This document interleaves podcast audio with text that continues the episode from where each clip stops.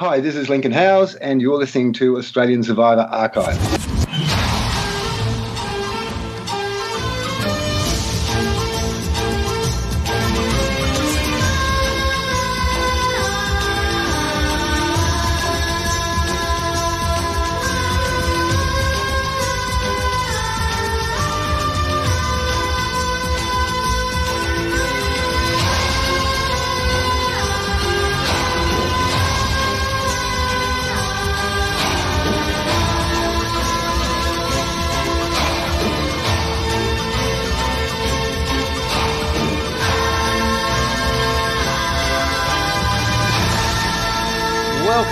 Australian Survivor Archives, the only podcast on the internet daring to talk about all of Australian Survivor history from 2002 all the way through to 2019. We are up to episode three and a very, very special episode today that we are so excited to bring to you today. It is going to be a lot of fun. I'm going to start off by saying that my name is Ben and I still haven't found where Ben Dark is. And my name's Matthew, and I'm still looking for Kitty. And although we haven't found either of them yet, there is one man we have found, and that's tonight's guest, none other than Mr. Lincoln Howes. Hi, guys. How are you? We well, we're we're glad to have you here because you know we can't find Ben Dark, we can't find Kitty, but we can find the the man that we need to talk about as we get into uh, the very first season of Australian Survivor. Your, your good self, the the OG, the the original host, uh, the the man who all welcomed us to to this very show, the Australian version, and uh, here we are, seventeen years later. Lincoln, did did you think that you'd be Yes, talking you, you about this? Me, you guys reminded me of just how many years have passed It doesn't seem that long ago. It really doesn't. But um, yes, you look in the mirror and can say, certainly tell that um, there's been a passage of time. It was look, it's still very very clear in my memory the whole thing. It was it was a great time. It was a great. It was very um, new at the time. Very the whole concept of reality television was new, and Survivor was like king of the beasts. It was you know the best. Um, and I'd always said, I'd always said that I really would love to work on that show as a producer because that's what I did. But um, uh, it was quite unexpected that they got me to actually audition. But I won't go into that whole story. But but yeah, to be a part of something like that and be the first, it was. And yes, there were problems, but you know, it was uh, it was um, sort of expedition television. When when you did get the nod that you were gonna be the host, like how long before the show started? Like, did you know six months prior to it, or how long? Uh, I think uh, we were filming in the end of the year, so it probably probably getting towards August sort of um, time. I think I might have first heard about it. They were having real trouble. They couldn't decide what they wanted. They want they didn't want a known entity. They didn't want a star. Uh, they were taking the Jeff Probst approach by picking somebody who was less known but had done some television. Um, and I mean, for me, that that it was a bit of a laugh I, because they were interviewing, they were auditioning all the stars as well. Um, but um, so I figured, well, yeah, I'll get through the last, you know, maybe half a dozen, and then I'll I'll get the audition tape and show the kids. But um, apart from that, I th- when it got down to when it got down to uh, final two, people started to look at me strangely and go, um, you, you've got to make allowance for this might actually happen. Um, so yeah, I, I had to go from thinking, well, it's not, not in a million years, to, oh, well, well, I might have to do something in that six weeks that I was going to go on holidays. So it was very unexpected, I think, for me and most of Channel 9 at the time.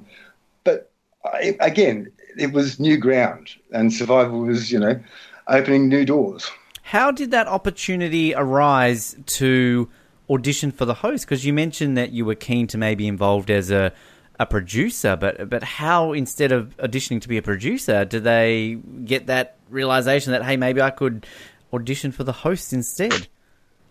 Well, it was the head of it. I, it wasn't my idea at all. I mean, the head of um, Channel Nine Publicity who came to me, kind of, and I knew her quite well. We were friends, and she came to me moaning that, um, look, we just can't seem to find the right person, and would you? And it was her idea. She was pushing me to do it, and saying that if we get you on camera, I think maybe they'll see you as in a different light. Because, you know, no one had heard of me. No one, you know, David Leckie, who was head of Channel 9 at the time, just looked at me and went, who's he? and he's just given me a job as host. Um, so there was a lot of um, to and froing, but um, it was really uh, her idea. And then once I did do the audition and, and put myself in front of a couple of people, they got onto my side. They could see the, you know, the picture of the, the, you know, you don't need a star, you don't want a star to distract from the stars who are the participants and stars the game. You don't want some, you know, you know, amazing, you know, you wanted someone who could think on their feet and follow the game and be a part of the game, but didn't, but not overwhelm the game. Was what the thinking was. Can, can you tell us some of the names that uh, you were up against for your competition? Oh well, I mean, everybody was talking about Jamie Durie. Um, I don't know whether he wanted or whether he could do it with the other things he was doing, but um, oh, everybody. Um, ben Dark was certainly uh, had his name in the hat. Um, uh, one of the Reyne brothers was whoever, whoever, was on Getaway was was mentioned, um, and apparently it came down to me and Grant Kenny um, was the. Um, that's what I was, I was, told. I mean, you know, they tell you a lot of things in television. Wow. but I was I was very surprised. I, I it, and it um and it's sort of like you didn't know what to expect. I suppose it's like the survivors when they when they tell you to be on the show. You're not quite sure what to expect. Would this show be a dud? Would it be good? Would it be would it take off? Would it suddenly turn me into something that I wasn't before? Which was what everyone was telling me. And I kept saying, look, as long as I can go back to my to my job, after, I did it in the holidays um, at Christmas time, and as long as I could go back to 60 minutes at the end of it all and do what I was doing before, I was happy to do anything but I wasn't putting pinning any hopes to it or thinking this was my doorway to stardom. It was just going to be a good bunch of fun. Because you, you'd been a journalist for quite some time at that point. I mean, you'd, won a Logie for your work, sort of, you know, very much heavily involved in that side of things. So, was it something you had ever considered hosting if it ever got to that point where it was offered to you? No, this is why it's been such a weird little blimp in my, my career. It was never something I aspired to, and it was never something that I um, sort of thought show business isn't what I do. You know, journalism is what I do. So the whole posting thing is a completely different thing. A, you don't have any say on any decision at all. You're just a meat puppet. And B, you um, there's all these things you've got to go to, like the Logies and like openings and stand on red carpets, and and that's so not me. So, and yeah, even having a photo taken is a major event for me. So it, the whole thing was quite um, strange. But I look, I got into it. It was fun, and I think the, the whole thing about it was I was prepared to go with it as far and as you know, as weird as it went, and um, that was. And I think that was the best way to approach it because I had no expectations. I had no stardom expectations. I had no, you know, this is all just going to be something that I did in holidays. Did you have any involvement with the casting at all, like prior to the the show being done? I saw some audition tapes, but only after they'd. Um, I only came on board after they'd done all the casting, all the selections, all the psych tests, and everything, and we was told these are the survivors. And um, and even then, I didn't meet them at all. Um, I met them when they got off the bus. I read all about them. I knew who they were. I knew what they were likely to do. I knew what they were likely to say. But I, um, they hadn't met me. I hadn't met them um, until that day they got off the bus. So, are you trying to tell us, Lincoln, uh, in the Surviving Survivor special, that whole sequence of you and Stephen Peters and Random Woman watching the audition tapes, that was all fake? Are you not telling me that was really you sitting there trying to choose one oh, of the 16 contestants? showing me an audition tape of someone who was already cast. And then he decided to throw one out and pretend to put one in the bin. Yeah, yes, there was a bit of trickery going on there. None of, none of that went on on the show, of course. Mm, no, not at all. No, I, I love in the um, the official guide uh, that they released, uh, which is becoming a real bible for us on this podcast. It's fantastic. I love they've got the section there on yourself, and then they've got sort of a whole series of quotes based on kind of the lead up to you getting there. And I love here when it says on you being offered the role that it was a bit of a shock to start with. You rang your wife to say that you got it, and there was silence. She said, "I'll have to call you back and." hung up. Um, was that the reaction you were expecting to get? Uh, yeah, we were both a bit like that. Like, I mean, me making that call was just as odd as her receiving it. it we hadn't factored it in. Like, uh, it wasn't supposed to happen. So, no. So there was a lot of there was a lot of adjustment that had to be made. And I mean, we had many discussions with my wife and I during this and how, how it because it mounted and mounted and mounted and became bigger and bigger and everyone was talking about it and you know you were suddenly on the cover of Women's Weekly and weird shit and and and you know, she had to pull me aside one time and said, "Listen, is this going to affect everything? I mean, are you going to go weird and be, you know, get all be a star, and will I be left behind?" And you know, it, it kind of took us away there for a bit into. But as I say, we kept saying, "Yeah, this is just an aberration. We'll go back to normal life after all. And and it didn't rate, and we did. So. well, one thing too I love as well is the, the, bit here where it explains that you essentially went out and got a shirt from Big W, and you basically wore that throughout the entire uh, production. Is that is something you kept after all these years? I it's still in a, it's still in a cupboard somewhere. Yeah. Um, that that yeah that first publicity shot was me with the with the sleeves on. Yeah, I bought that Big W for the audition so I could wear something that looked vaguely Survivor. And I tell you, when when we was you know, shopping for Survivor stuff, they they got it completely wrong. I don't know. They were buying all this stuff from, oh, I don't know, um, maybe from, well, from high end sort of, and and the, the, stuff I ended up wearing was all from Big W, Kmart, Lowe's, um, yeah, because that's the stuff you wear outside. I don't know. I don't know what they wear these days, but um, yeah, I pretty well. Um, I, I, in fact, um, one of the cameramen gave me a shirt he said, "This is a good colour. Wear this one." so yeah, there wasn't and makeup and hair and uh, uh, wardrobe for the Survivor host in those days was pretty basic. Well, definitely have to give you credit because I have to say you, you look the part. You look like that if that that you've probably done 50 survivors previously as far as being a competitor and that you could handle those harsh conditions. You you definitely looked the part. That see, see I did I did it then. I succeeded. I did my job because uh, it was all looks. I did. Look, I I always thought I would love to be on Survivor. I, I reckon I'd go well. I reckon I can I can make people like me, and I and I would have no problem with abandoning someone I had just met six weeks earlier. You know, I, I, I, I this whole business of bonding so closely that you know, you're abandoning your best friends. You know, I don't buy into all that. People who have the journey there's no journey except for the million bucks at the, or half million dollars at the end of it, really, on that game. And you know, people who realise that do much better than people who try to, you know, make friendships or, or even bond with the people they're with. You're better off if you make them think you've bonded and ditch them in the dirt.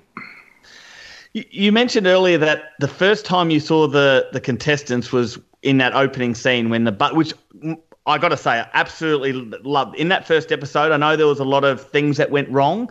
The one thing I think they nailed was that that whole opening scene with the bus coming in. I think the bus looked awesome. Everyone's blindfolded on there. They get out of the bus. You see the contestants. Couple of things. First off, I want to clarify. Kadena buff was it yellow or green? Because I'll always remember that you said blue tribe over here, green tribe over there. And I'm, and thinking, I'm wearing I'm it now, sure Lincoln. Yellow. If you want to look at it closely, it's behind you as well. I, if you want to look, I, I, argued with the producers on that that first day. It, they, they're clearly yellow. They are Kadena yellow. That no one could see that as green, but they had decided. I don't know. I thought maybe they'd faded or something because they were no longer green; they were yellow. But yeah, no, they made me say green. I know. I regret that to this day. I should have fought. I should have fought harder because clearly they're yellow. And and that's the thing when you're a host.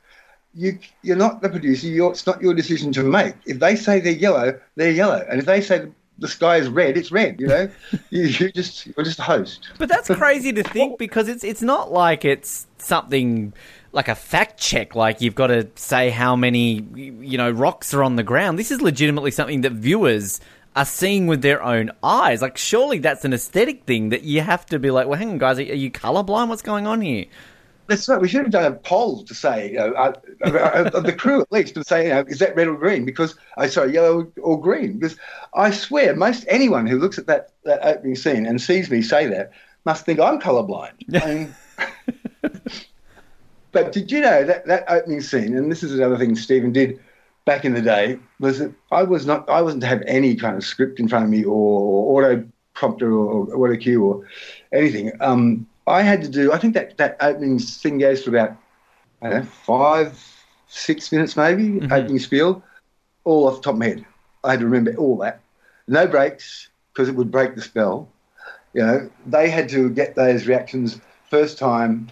They had all cameras on it, so we weren't going to do it back again. We we did it once Just once. Wow. Well, I, I, think the thing that if I mean, obviously, if you've kept up with a lot of US and Australian Survivor, and particularly with the US one, it's Jeff Probst kind of goes out of his way to stand on a rock or a volcano or hang out of a helicopter and do the whole like 39 days, 16 Americans, one survivor. Like, I'm, I'm disappointed they didn't shove you on like the cliff there and sort of do something like that. Yeah, I, that was where I met that. I memorized that for the audition. That that opening spiel. I mean, Jeff must know it by heart. Yeah, you want to hope so. and to be honest, it's something that I guess you look at the, the new version now because they always shoot at the same location. Obviously, it's Fiji now. They use Samoa a lot.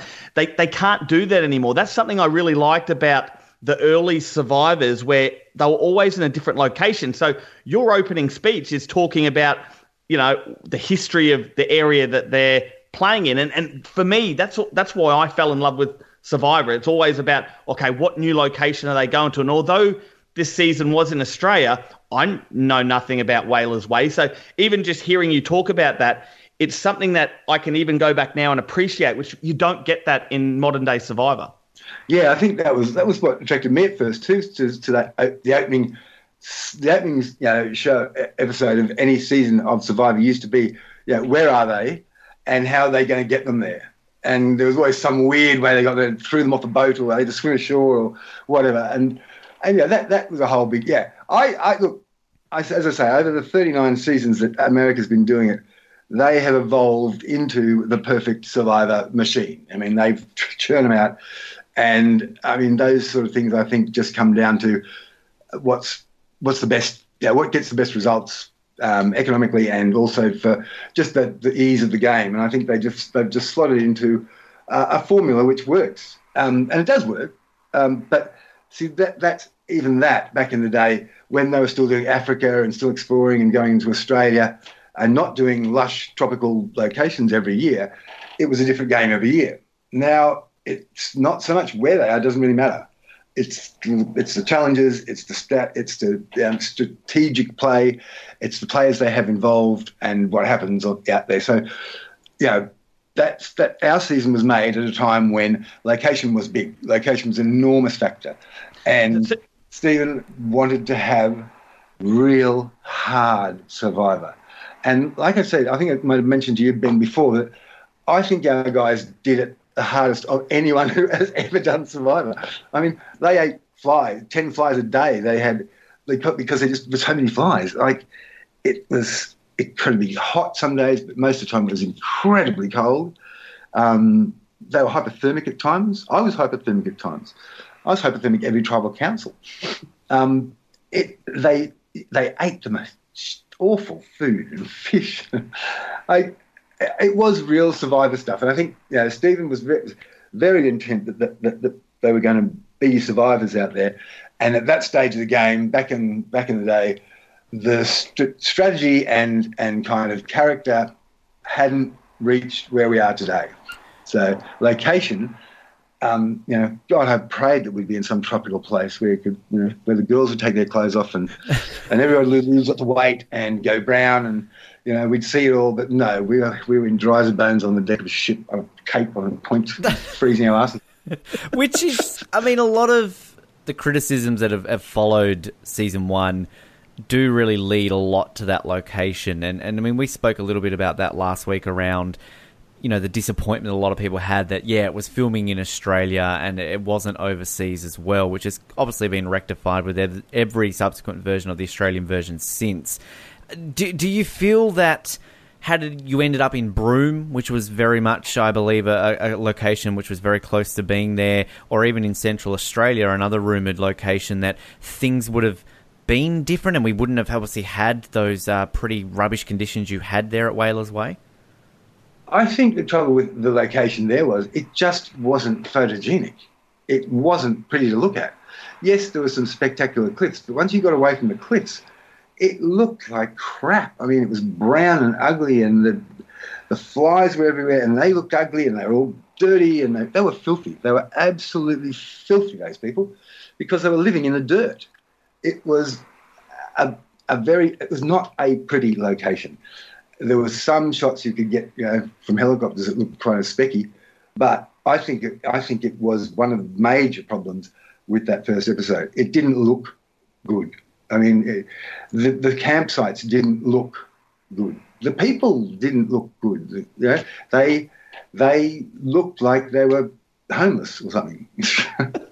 Yeah, it was it was kind of a very interesting look. But I think the one thing for yourself, being very close to a town called Port Lincoln, it helped for you, I guess, uh, being uh, connected in that way. But also, you, you clearly adapted to, to Port Lincoln well, Lincoln. Um, I was going to queue up some uh, summer nights uh, for you to sing along to some karaoke here. Uh, you know, uh, you, you enjoyed the karaoke bar there in in Port Lincoln. It seemed.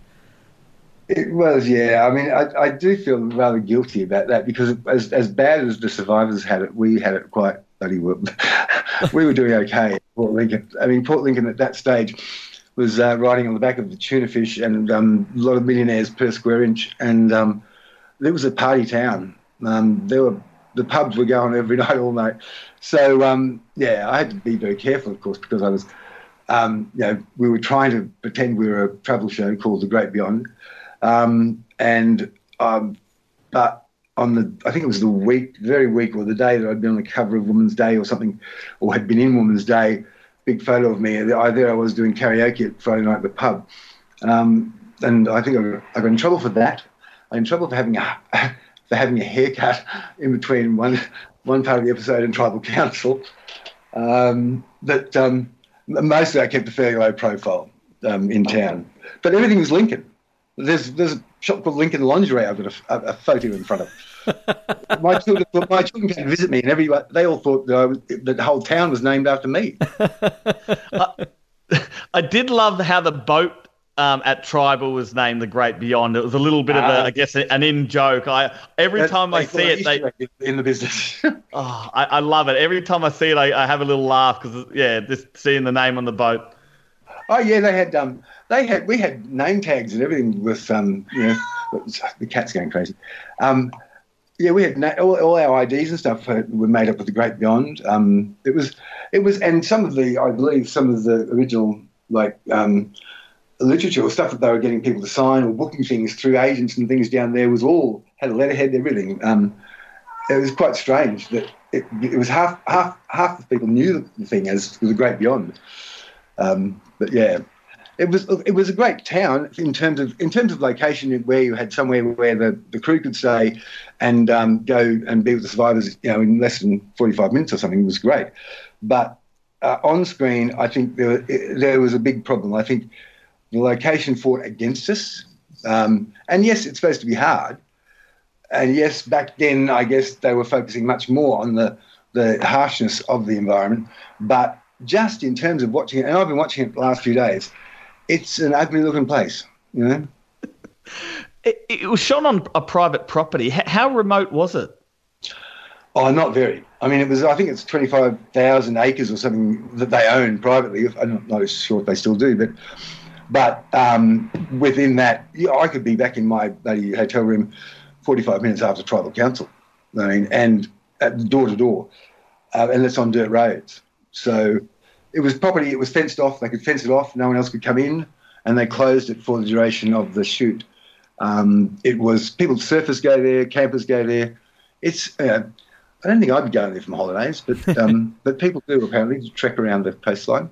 Did, did you have any issues with like boats trying to come in? Um, we had. Um, oh well, you know, we got invaded by Channel Seven at one point. Today, tonight, I believe. Uh, they they flew yeah. over, didn't they, to reveal the location? I mean, you know, you wonder that they haven't got better stories to do than find out where the opposition is doing their reality show. But um, but yeah, they, uh, it was all espionage. It was weird. Um, boats, um, it's not so much. Uh, you can't really be, get a boat in there anywhere. I mean, that, that, that's, that's the thing. Even in the first episode, you'll notice we say, I say that, oh, we, you're going to swim out to those buoys out there. They end up walking out to the buoys because you can't go that far out there. And there's rocks everywhere. There's sharks everywhere. Like it is the most dangerous place. there's, there's brown snakes. There's, there's, spiders. There's sharks. I mean, you know, it, they did survive. I never. That's one thing. I'm glad you brought that up. That's one thing I never understood. We, I, I think Katie swam out, and I think it was either Craig or Sylvan. I think was it Craig. Right. Um, but it seemed pointless. It seemed pointless because they weren't they weren't swimming out to, to get one prize. They each had their it seemed I don't know why they did that. Yeah, the, the, there was yeah. It's a strange.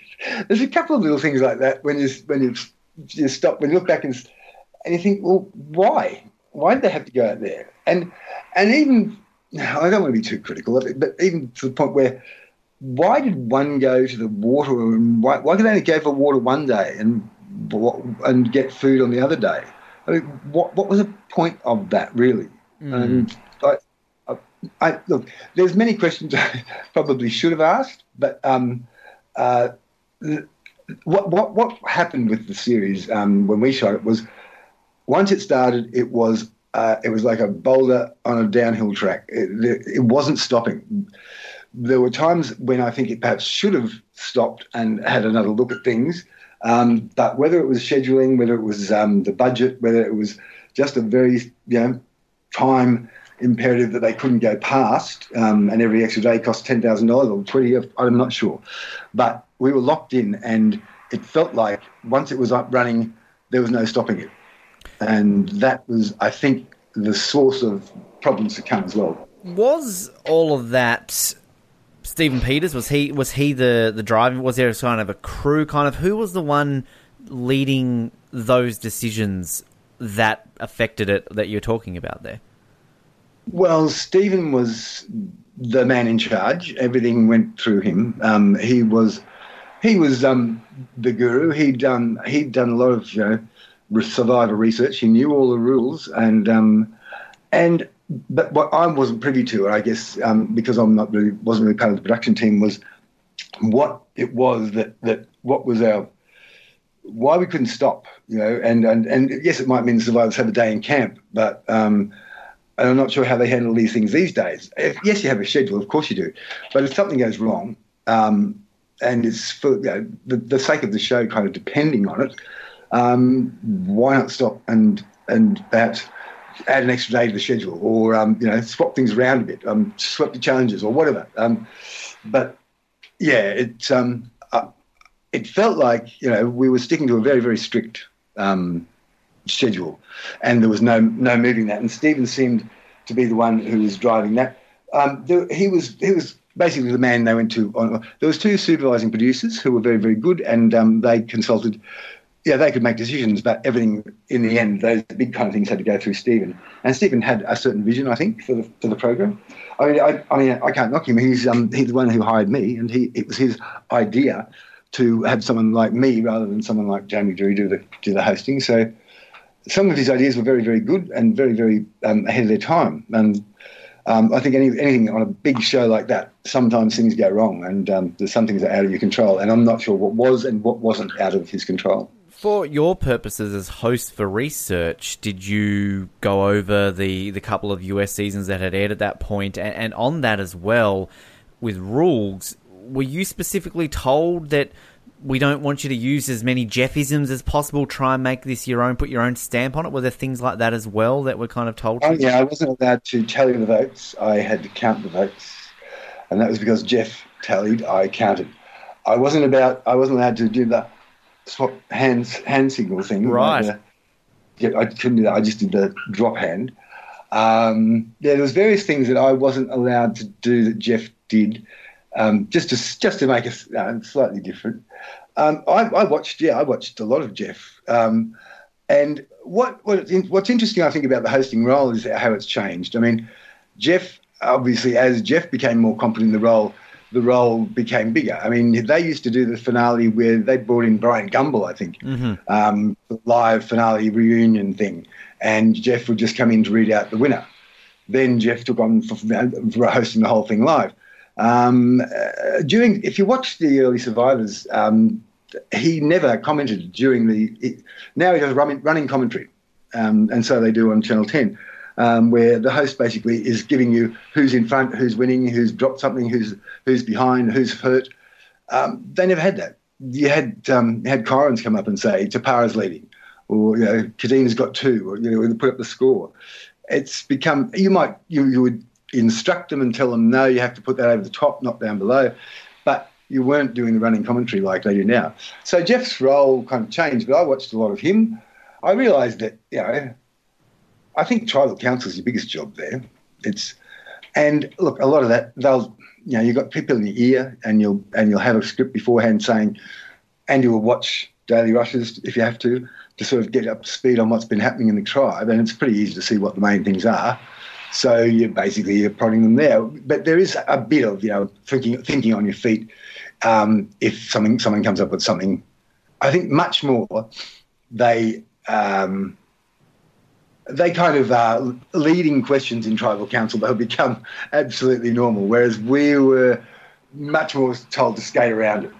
We weren't. You know, I was supposed to not know what had happened, basically. I was supposed to, supposed to pretend that oh, has there been any alliances formed? No, full well there had been. No, you know, got about it, Jeff. Um, but uh, but it was as if I hadn't been watching things, and I had, you know, I was just this off, you know, person to the side who was asking questions about what happened that day. Um, the other thing that Stephen didn't want me, he wanted me as an authority figure, very much um, as someone who told them what to do but wasn't their friend at all he didn't like me to smile at them. Um, he didn't like me to have, I was not to have any contact with them at all, uh, other than our interactions at tribal council and at the challenges. Like even before, like if we were just standing around, I couldn't chat. well, I was going to ask you about that because one thing I noticed with you look at the newer versions with with Jonathan LaPaglia hosting, he seems to have a lot more there's a lot more joking, even like at immunity challenges, um, you know, reward challenges. They have a sort of running banter throughout the show. That definitely wasn't on your season. It, it definitely came across that you were like the boss figure, and and you were there to to you know like sort of strict rules. Yeah, I, I think that's um, and that as again reflects on what was happening with American Survivor. I think that's what Jeff was doing at that time. I was completely basing my performance on his and Stephen was wanting me to be that authority figure. Yes, you're the you're the keeper of the rules. If anyone gets out of line, you tell them what not to do. But yeah, the smiling and joking thing, no way. I, there was, I think, the, I think the, the jokiest we got was when I don't know whether you guys have seen it. We went. We Give him a bloody boat back. yes, but oh, and, and also I had to I had to take Jane off her pontoon and carry her into. That's right. You piggybacked her. Yes, that's right. Yeah. Can I just say that was one of the best? That was one of the best episodes of the season. I love that episode. Can, can we yeah, please? Yeah. Can we please get a "Give Me Me Boat" back here on the show tonight? yes. Do you, do you want that now? I would love that right now. Give me my boat back. Brilliant. You, you're like having so much fun with that because you would just troll these players by like dragging a packet of Lay's chips, and as they'd bend down, you just go, "Nah, you're not getting this. Nah, back, back and forth, get back." Then Rob just pulls it out of the water. I know, you know, it's something that I, when I watched that episode again, it's something I thought they they need to bring that back. That was a brilliant little sort of um, yeah, challenge where you're sort of coaxing them with these these chocolates, but then you're you're there with the, the boat and the remote control boat, and then you they go to reach down, and you're like too late. You... yeah, I mean, and, and I think I think I I think definitely interaction between the host and the and the place. Well, for the start, you can't avoid it, and funny things happen, and and you know, there's things I wanted to say quite often when um, things happen, but I was you know holding back because of this authority thing. And I think they've realised that over the years that the host they get to know you. They want you to talk. They, are forever. They were forever trying to goad you into talking to them, or, or you know, uh, having little jokes at you. So, it's. Um, I think it helps for the viewers to think that there's something going on between the host and the, the competitors. Which I think we talked a little bit last week about how, you know, you put it as you're sort of saying, you put the context of, of your season into where the US season was at the moment, and Jeff Probst himself at that point, again, as you said, hadn't really developed into poking and prodding more. It was just the basic questions, and uh, there was that development. Do you feel had the Channel 9 version continued for more than one season, you were allowed to grow with that development and kind of move in line with the US one, that could have happened. And and then on that level, do you feel then that your season gets unfairly criticized because people forget about that context in the time frame of Survivor and people are kind of looking at it now more so as to what it's like today and unfairly criticizing it because of that? Oh, absolutely. I mean, when I look at it today, I I compare it unfavourably to what is being shot now. Of course, I mean it was 18 years ago. Even when you watch any program from 18 years ago on television, it's not going to compare favourably to what you see today. I mean, news for yeah, the average news grab used to be 30 seconds long. It's now 10 seconds long. I mean, there are there are times change in television, and Survivor has changed a lot in the 18 years or whatever since. Um, I think when you do look at it back now, you see that it, it, it, you know, the faults were there. I also say go back to look at those some of those early American survivors and see what was happening there, and the slower pace, the the different music, the, the, the music and the atmosphere and everything, the drama has been ramped a hell of a lot more now. It was big back then for the time, but um, yeah, I think people have to look at um, uh, Australian Survivor 2002 as something that was made at the time. And as you say, I do believe if, if there was a chance at a second series, you would, have seen a very different show. I mean, um, yeah, I, I do think that we would have we, we learned a lot when we were doing it. I mean, I learned a lot for sure. I'm sure Stephen did too. I'm sure all the producers did. And and sure, any show, you know, the second time around is you're going to improve. You're going to learn from your mistakes. And I think if they had I know, back back in the day, you know, we we didn't actually rate that badly. People say it was a failure. We never rated less than a million viewers. I mean, the other people would people would kill to have a million viewers these days.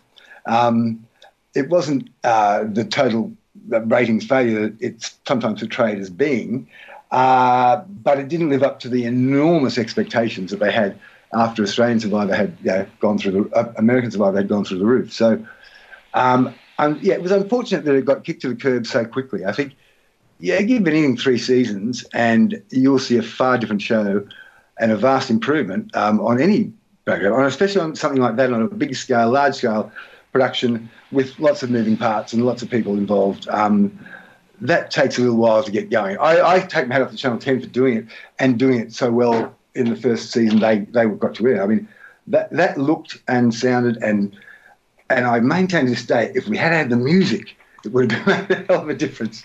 For some reason, and I'd love you to ask Charlie Parsons if you're talking to him, or whoever it was, why, or Burnett, why they refuse to give us the music, the theme music, and why Channel 10 is allowed to use it. I did actually ask that to him, ah. and at least at the time of recording this, Lincoln, I haven't obviously got that article out yet, and it's sort of leading into mm. hopefully this book project that I'm doing. But yeah. he basically loosely described as it, it came down to rights for things like the logos, the you know Outwit, Outplay, Outlast, the music was obviously a lot more expensive back in the day than it is today, and also with things like um, licensing and kind of uh, you know selling these out to different com- countries, it wasn't quite as locked down and as as tightly you know organized as it is today. So back then it was still a very new concept, kind of formatting out a reality show around the world. So he sort of just alluded to it. Really came down to a cost thing, and that it was just a little bit more there. So I, I think from what he alluded to, clearly Channel Nine attempted to get it, but it was very oh, yeah. expensive. They desperately wanted it. I mean, but we begged to get it. But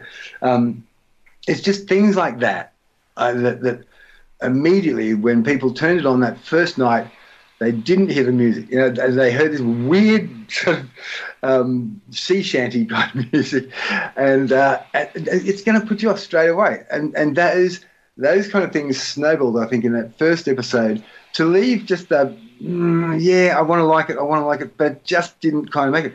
Uh, it's kind of yeah, epitomised by the first fire challenge. I mean, you know, that's just sad to watch. Did was there ever any possibility of a second season?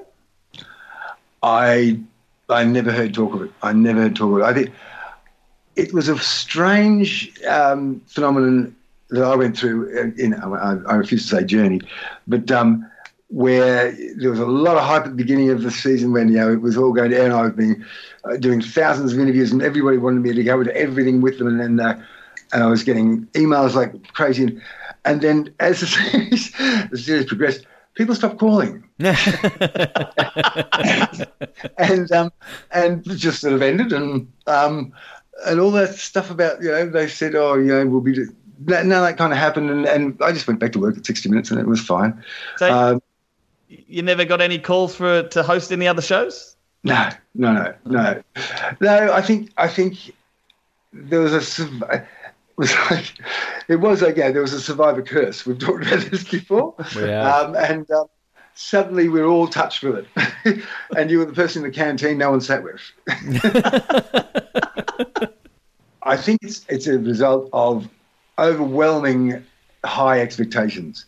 The hype that was going on, this is what I had to fight against right from the beginning, was the hype that people were talking about before we went to air. And you read all those articles and you read all these things, yeah, it was going to be the biggest thing, and it just wasn't. I made the comment on our last episode that although it didn't have the the best sort of I guess rate well you said it had all right ratings but the perception of the show afterwards sort of dropped and then they didn't have a second season and I guess for the following 5 to 10 years a lot of people would always comment on you know it was a bad season however I made the comment recently, and I, I stand by it, that I actually think it's a season that it's actually got better with age. I think over, I think now, 17 years later, you can, because I guess the game of Survivor has changed so much, you can actually now watch it and appreciate it and respect it for what it actually was at the time. And, and I think it's actually a gem of a season.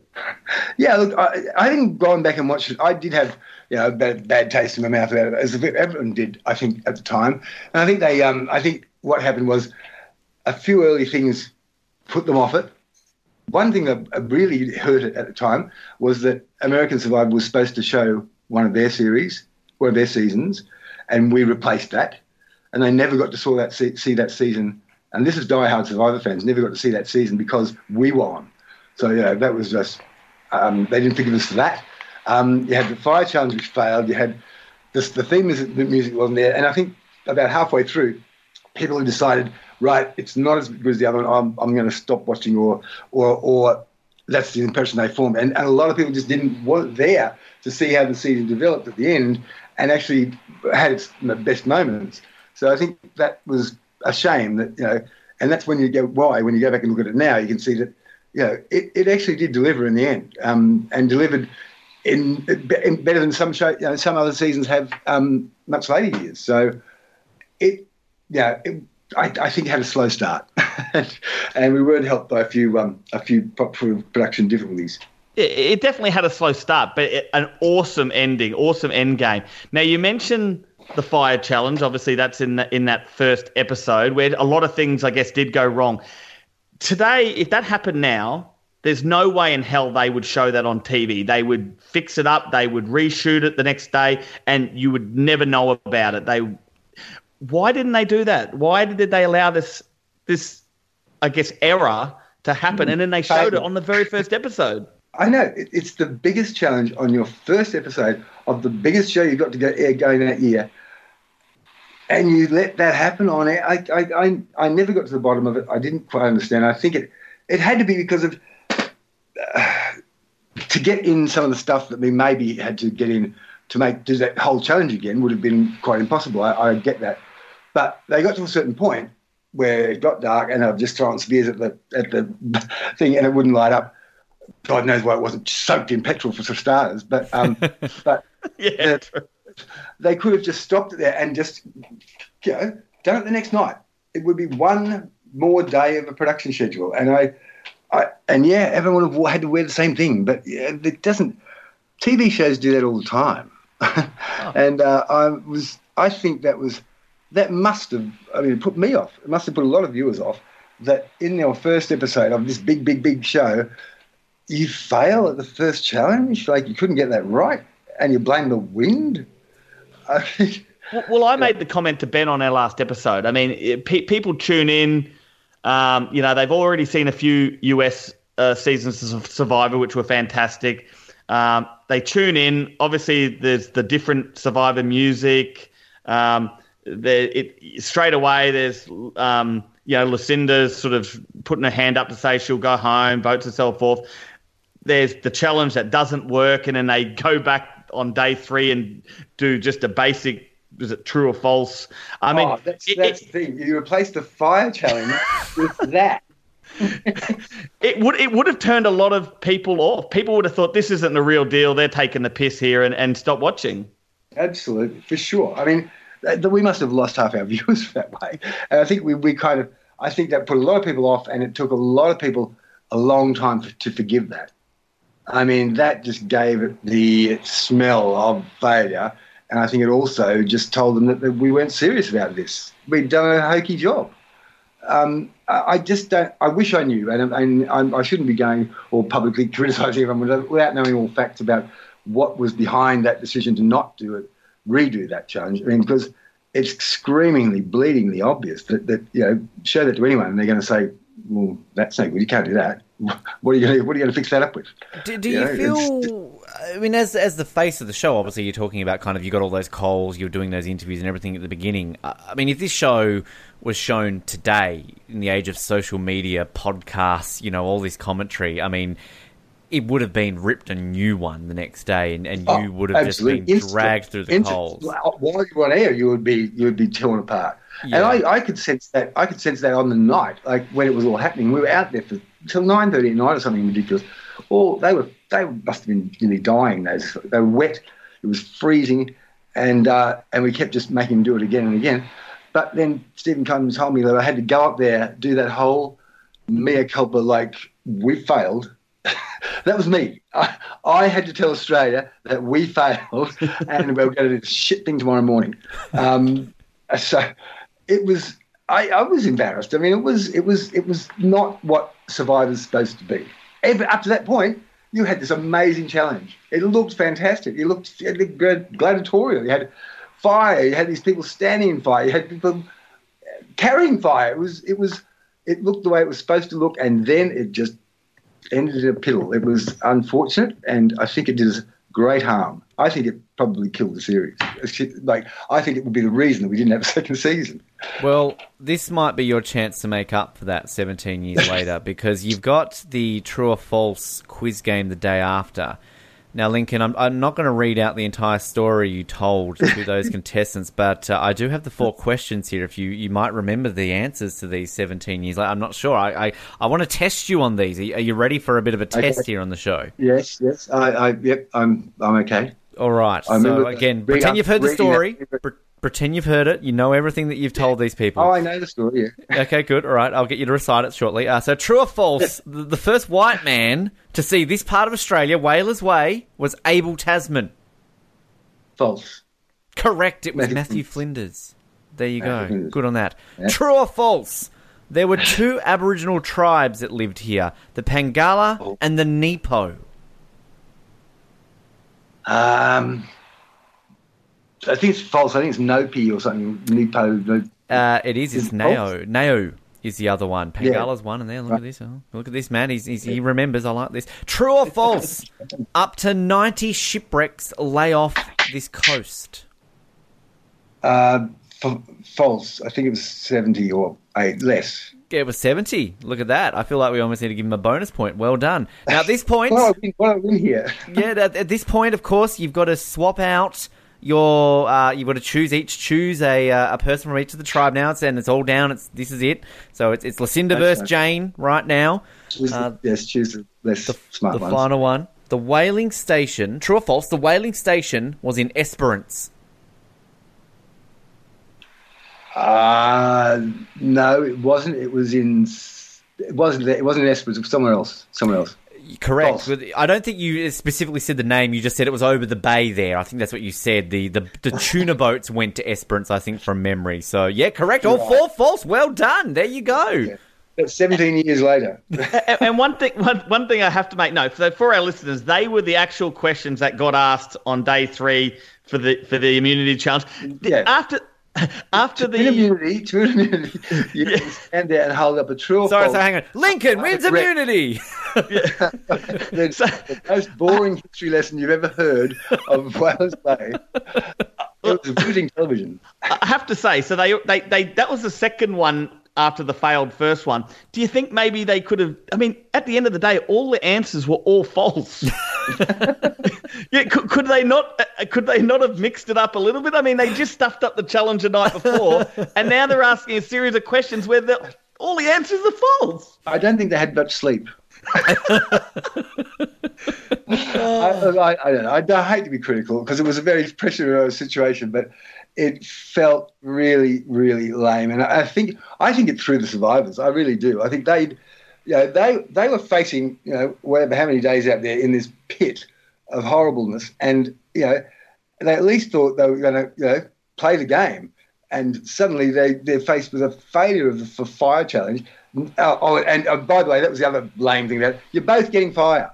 Yes, yes. After all that effort, here you go.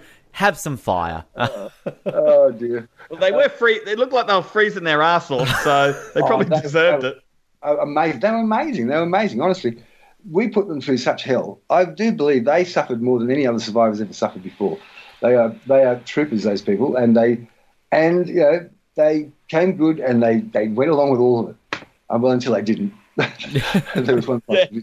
They didn't want to come to tribal council. We'll probably get to that later. oh, we definitely will. Trust me, we will. You, you mentioned tribal council and kind of you know you were getting the, some of the footage, getting a bit of an idea, but as a journalist going into that, I mean, that's kind of your element, asking questions, getting information. Uh, did, was that the the favourite part of, of hosting was tribal council and getting to use those skills? Yeah, I like tribal council. I mean, aside from the fact that I was freezing all the time, but um, because look again, it was unfortunate that that and, you know, and this just happens, you know, that Kadina was the one who was coming to buddy one tribe losing all the immunity challenges and then winning reward challenges, but it, it, stuffed up the game a bit. And at that point, there hadn't been, I don't think, an, an American Survivor where they did use tribal council to. Uh, no, they they mucked up the game. They they threw the rules out and sort of swapped teams or did the did the merge early or whatever. That hadn't kind of happened, so we were stuck with doing this thing until you know reached a point when we finally did emerge that Kadina was just going to be picked off. And the last thing you want in Survivor is predictable tribal council. You know, that's the last thing you want, and that's what we ended up in with. So it was a, it was a, you know, I do feel sorry for the producers who had those responsibilities because you you had to make big decisions. You had to decide how you're going to handle the fact that Kadina kept coming back. I, I liked tribal council. I mean, I, they that was the one time I did actually get to kind of talk to them, and um, and it was it was it was a, a nice little atmosphere there, but um, I also it was it was kind of very scripted. Uh, there was not much that went off. You know, the, the, the, questions were the questions that the producers wanted because that was what they had, you know, covered in footage. So, you know, you couldn't go, you couldn't stray too far off off the game plan. Um, I think most of them, most of the guys were pretty good. Um, you know, considering where they were and what they were coping with, they were still delivering pretty good, you know, as television talent. They were still coming up with the goods and you know doing the right thing. They could have they could have walked at any moment the way, we, the way they were the things they were putting up with. The, the third season of the US, uh, it was shot in Africa. That had actually already been filmed and was airing at the time your season. They had the first ever twist where they, they did change tribes sort of early on. Was, was there ever any talk about, hey, this our season sort of getting too predictable? Let's change it up because, I mean, they had done, they had just done it in the American season. Yeah, I think that. Uh, yeah, you're right. I think they were they were looking at that very closely. Um, they didn't, know, uh, but uh, Stephen was pretty, um, you know, a stickler for the rules. I don't think he agreed with that. Um, that that was you know that would be interfering too much in uh, you know in the, the the fate of the game. Um, it's it's a hard one. I mean, I I think for you know, eh, bottom line is you're making a television show, and you've got to keep it entertaining, and you've got to keep that that sense of of uh, you don't know what's going to happen. The best thing about watching American Survival was you had no idea because they always send you on a loop with who was going to go that night, and and you know, throw red herrings all over the place. And, and we were, I mean, I think less successful at that because there was nowhere to go by the time you, you know, Kadina lost so many challenges. It was a real problem. And, and it was a real problem when you had someone like Craig on, on, to, on that Kadina team who was a great competitor and could have won the whole game if he'd been, you know, he did pretty well considering he had to win every immunity challenge until the end of the game to survive, and he almost did it. Uh, but uh, I'm probably getting ahead of myself. But but uh, I think tribal councils these days much more flexible. I think you can get away with changing the rules and throwing in, um, and and the competitors will put up with that. I think back in those days, it, it was almost, the feeling was almost that you can't do that to them. They're, they're playing the game one way. They've got all the strategies mapped out. You cannot do that to them, but, but you can. were you surprised that Kadina was so bad? Because I mean, look, looking at the, the their ages of their tribe, I mean, after they lost Lucinda, Tim, and David, everyone was in their twenties. So the remaining five contestants were all in their twenties. Do you reckon did that hurt them that they had no leadership and everyone was too scared to maybe you know step up, or because physically they look like the stronger team? Yeah, I, look, we couldn't understand at the time. Just in terms of the challenges, really, no one's leading in the challenges. Um, um, you, you, you're all trying your best, and there was no real standout weak links. I mean, aside from when David got crooked, and and I know Deb did did, did her ankle. Um, she was she was a good mentally. She was really up there. Um, they had everything going for them. I don't know. Sylvan was a flake. I mean, you know, he he once he won the car, he was out of there. He, he couldn't give stuff, and I think he was looking for an out from the beginning. I mean, you know, he was he was an author. Um, he'd written a children's book or something, but um, but he wasn't your typical uh, strong-willed survivor. You know, he, he wasn't strategizing. He wasn't planning, and not many of them were. But but like you say, it's the challenges that they should have been. They on paper they should have been winning, or, or they should they should have been at least competitive and you know, things just went wrong for him, and things just went wrong throughout the series. Really. Did Did you have pools and kind of like little prediction groups going on in, in production about pre-season like oh this person's going to win or did you kind of at least have a bit of whisper like oh i think this person will win this person will be shit things like that um, i was actually I, my, my pick was deb because i thought she was um, she was actually an editor who worked I, I, didn't know her or anything but but she just had all the right. She was a good talent because she knew television. She also knew Survivor very well. She had all the right um, mental moves. Um, she did get injured, but I don't think that would have held her back so much if she it, like if she had been on Tupara.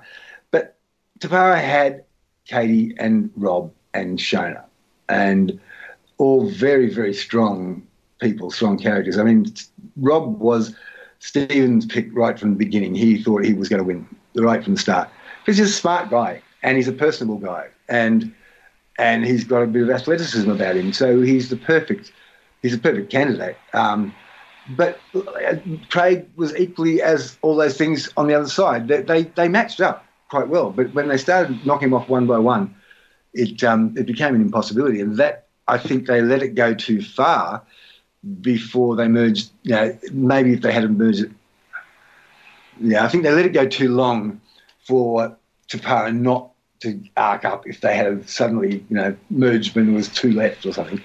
Um, it would have been too obvious that that's what, you know.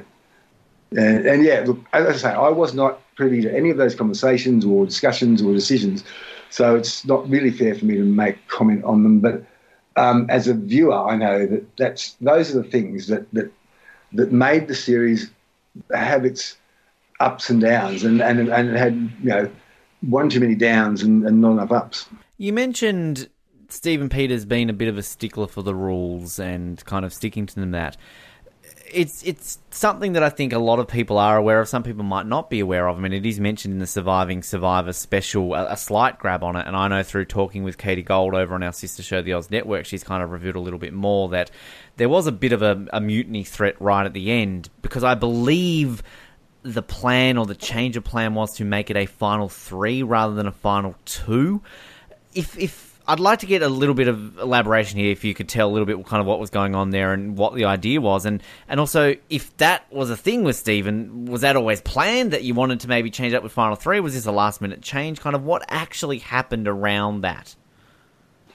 Yeah, I, I, can't say that I know the innermost details of it, uh, but yeah, but that was that was. I do remember I was surprised that Stephen, after being a stickler for the rules all the way through, had suddenly come up with the idea that maybe he'd throw. You know, and I don't know whether he did it just to stir them up, but it certainly did. And what what it revealed to me, and which I hadn't kind of considered watching Survivor before, was that there comes a point when the, the balance of power almost tips to the survivors they realise how important they are to the show. If, you, if, if Shona walks off or Rob had walked, just him, there goes your show. And they are in a position of power where they can hold that over them and, and they'll start up for little things. They'll say, okay, well, we'll turn up to tribal council if, if you give us some more fruit or something. Or or yeah, they'll they'll ask for a bit more time to do this or or some more time off uh, because they realise that when they're getting down to three, four left or five left, that you can't make a show without them. So they're they're kind of in control in terms of their actual physical bodies where they put them. So uh, that was happening a bit, and I think whether it was Stephen wanting to reassert some control back over them um, because they were getting too big for their boots.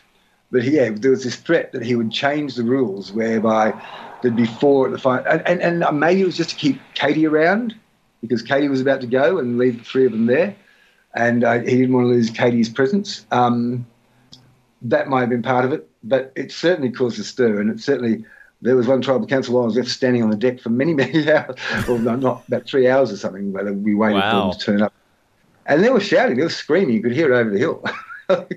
yelling between the producers and, and Shona and Rob and um, and you know I, I don't know what the contracts are. I never saw I saw laid eyes on the contracts that they signed, but I know these days you pretty well sign away your life when you sign up to a reality show. So they um, I don't think they could have really had much of land to stand on, um, but they were they were ready to flex their muscles. That's for sure. And Shona's Shona's very very um, intimidating. I mean when you come up against it, so uh, I think she and Stephen facing off would have been quite a sight. I wish I had seen it. It's it's incredible. You mentioned before about how there were certain things that you know were ahead of their time, and, that would have been very ahead of their time if you had have gone straight away with a, a final three. I mean, we're all extremely used to having a final three nowadays in, in, modern Survivor, particularly the US Survivor. It's never happened in Australian Survivor, but it's kind of we're, we're, just used to it. So if that had happened, it would have been very ahead of the time. And, and there are certainly other elements, particularly with the reunion, that I think were very ahead of its time. I mean, it sort of intersected between Eddie McGuire and the contestants on stage, something which is very familiar now with US Survivor, but hadn't been done at that point. Um, and it's just it's it's a unique way of looking at some of the things that actually it did lay the groundwork. So I, I think that would have been fascinating had Australian Survivor the very first season because that would have been groundbreaking. It was groundbreaking in season thirteen when we saw it for the first time in America. This would have been huge in Australian Survivor. Yeah, I, I think there was a feeling that you know we were the second cousin to America, and if America hadn't done it, then we couldn't do it. You know, you kind of, you were kind of waiting for them to take the first steps away from the format before you affected the format. You uh, had any effect on the format. So uh, I think there was a certain element of we were finding our way and we weren't quite prepared to lead the way. But in some other ways, Stephen was very, very um, uh, innovative, and he did he did add things to. I mean, you know, he he he made the decision very early on that he wanted to focus on the on the hardship and the the, the food and the surviving day to day and the water getting and all that, and and that's what he did. I mean, it wasn't. Um, uh, it, it, was just the way he, he had he had a vision for the show and he stuck to the vision. So I don't um, fault him for any of that. Um, I think he was faced by some very, very, very, very tough challenges, and I think that he, um, you know, sometimes it was something beyond his control. But I don't think he would have been afraid to make the tough decisions to, you know, to, and and, and say, another series, another season, who knows. Well, it's it's it's very again fascinating, kind of in that mold of you know, sticking to the format of the US one because, again, as we've sort of discussed, like, that's what people were familiar with. But nowadays, Channel 10 kind of seemingly does the opposite. They go out of their way to, to make it so different. You know, they extend it to 50 days. You know, we're having three, four episodes a week, introducing twists that are never seen, non elimination episodes. And that is what a lot of these modern fans love about Australian Survivor is there is that difference. So it's kind of unique with that development that we keep talking about, isn't it? Whereas had this show stuck on air, and as you said, a second season could have brought some changes that you know this is where I think season one is very trapped in this weird time period where it's kind of just stained with a negative opinion where you know there's a lot going on here which i think as we're trying to sell on this podcast lincoln where i think it's, it's unfairly tainted. Yeah oh, look I, I, I, do think it is unfairly judged by programs you know, by by the present day survivor in america and and when what channel 10's managed to do. But but you couldn't have made those shows as they are made now back then. It was they, they didn't exist. Those sort of things didn't exist. The rules existed as they were. You couldn't go outside too much outside the boundary of them. All those innovations have happened gradually. You know, it didn't all happen overnight. And and even to the point where you've got Jeff um, and and and um, the Survivor host being much more interactive and having a bigger role. All that you know came came later, and over time. And there's been people forget there's been 39, 40 seasons of, of you know American Survivor. That's a long time to evolve into a whole new beast, you know. But having said that, the basic rules, if you stuff up the basic rules, you're going to stuff up the show. There are certain rules you just can't change. And if you change those, then it won't be Survivor. So I only hope they don't go too far.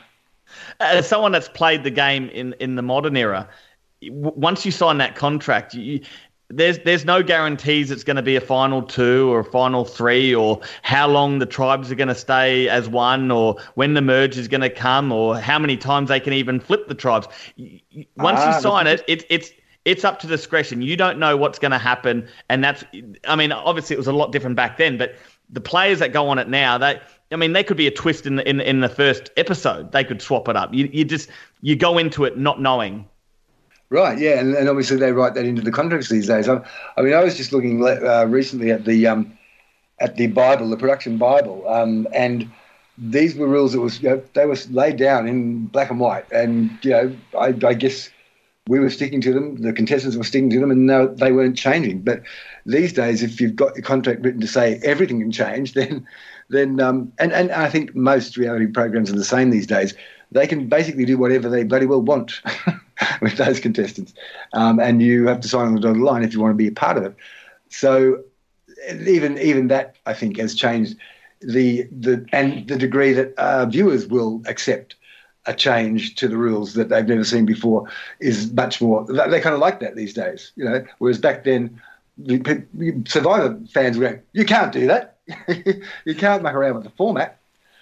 And nowadays, you don't even know what the format is half the time. So you know, it's, it's, kind of that's how it works. What what was an average day for, for Lincoln House like? Obviously, you know, one day you're going to have a reward challenge, another day you've got an immunity, another day you've got tribal council. So obviously the scheduling's around that. But pre any of these filming sections, uh, are you just at the hotel chilling, reading your new ideas, seeing how you look in that week's edition with your karaoke? I mean, kind of like what what what are you doing in between these moments? Um, I yeah, go to the gym, um, I hang around town. Um, basically, I'd go out there um, much earlier than I had to be on set just to um, see what happened and you know get across some stuff.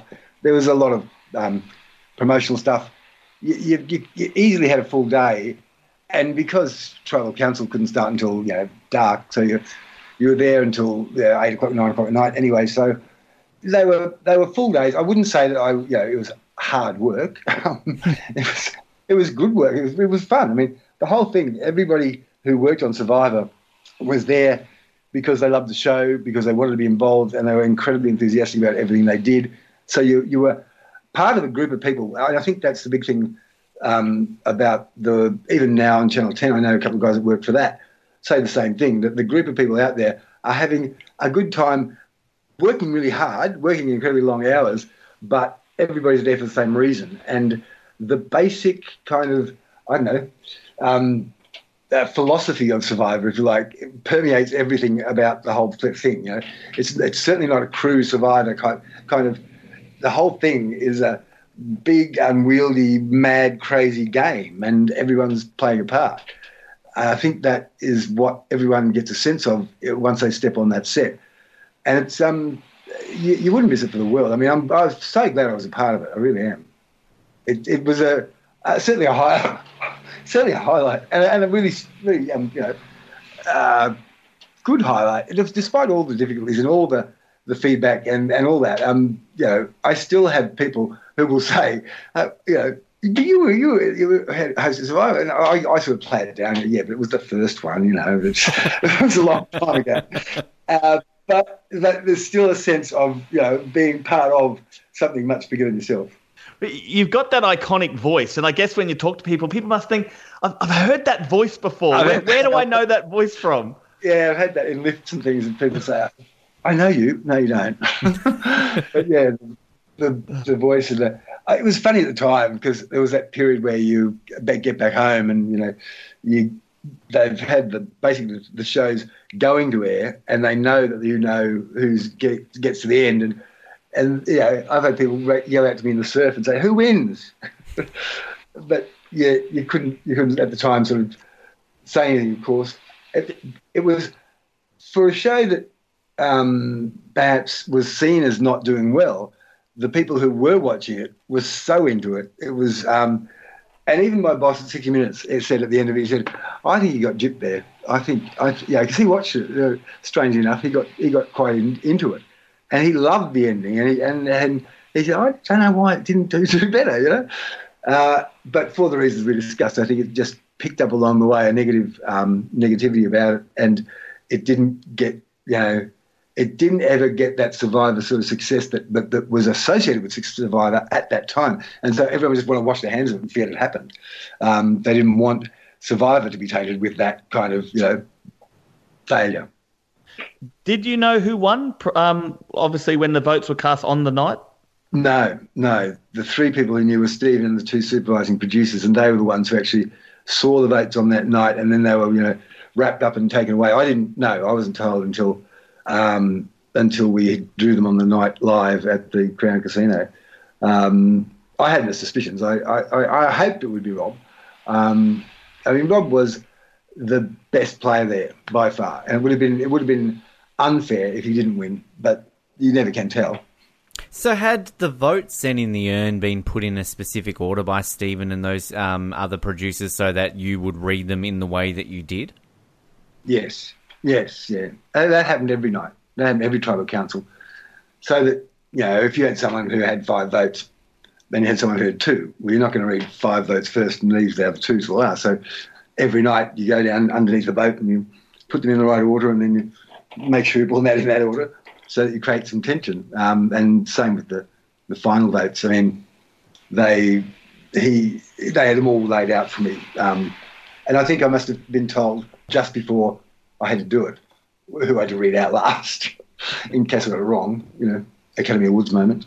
Which is, which I think, what is really raw and great about that reunion as well is is the way you read them out, and I think even uh, was it Rob or Eddie McGuire? Somebody mentions off air. You can hear them off camera saying like, "Oh, you're shaking or you're you're nervous," and you kind of reply with like, "Oh, it's it's a nervous moment" or something like that. So, I mean, was that the most nerve wracking moment live on air? Millions of people watching, revealing a half millionaire. So, then, so yeah, you had thousands of people there at the cassette. It was like I, I don't do that stuff. You know, I was always if, if, I was on air, I was you know reading, you know, doing a piece of camera in a, in a news story or a current affairs story. I was wasn't used to standing at the Crown Casino live to the, the nations. You know, I was incredibly nervous. God, I was going to shit myself.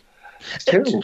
Just for any of our listeners that uh, either you know haven't watched the first season or were, were, too young at the time, just to put in perspective, I mean, you look at the Channel 10 se- uh, season, the first in 2016, they didn't even have a reunion show. It was just um, the, the the votes were read out basically like Borneo, the very first American one. Um, yeah, out on the island, and then obviously everyone had to keep it a secret. So this just sort of lets everyone know how big it really was at the time. Like you had a reunion show at the Crown Casino, massive oh, yeah. audience. You know, Eddie McGuire right. hosting. This, it was actually yeah. and that's what I loved about the the, the whole um, finales with the, the Americans used to do.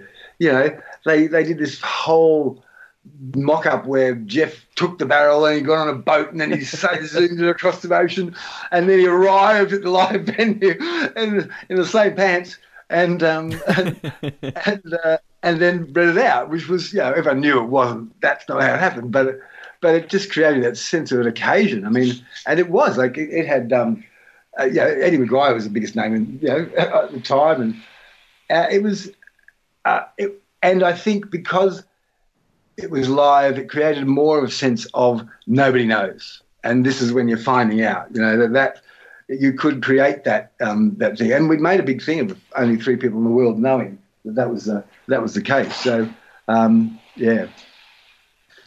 Just getting back to the actual gameplay, what, one thing that's always fascinated me, and I'm, I'm not sure if you're aware of this, and, and hopefully you can sort of shed some light. Now, when the tribes merged, one, they were called Aurora, and it was the name was just given to him. Normally, uh, you know, they would come up with a name and. Uh, yeah, one, can you tell us why the name was just given to him? And one, where were the Aurora Buffs?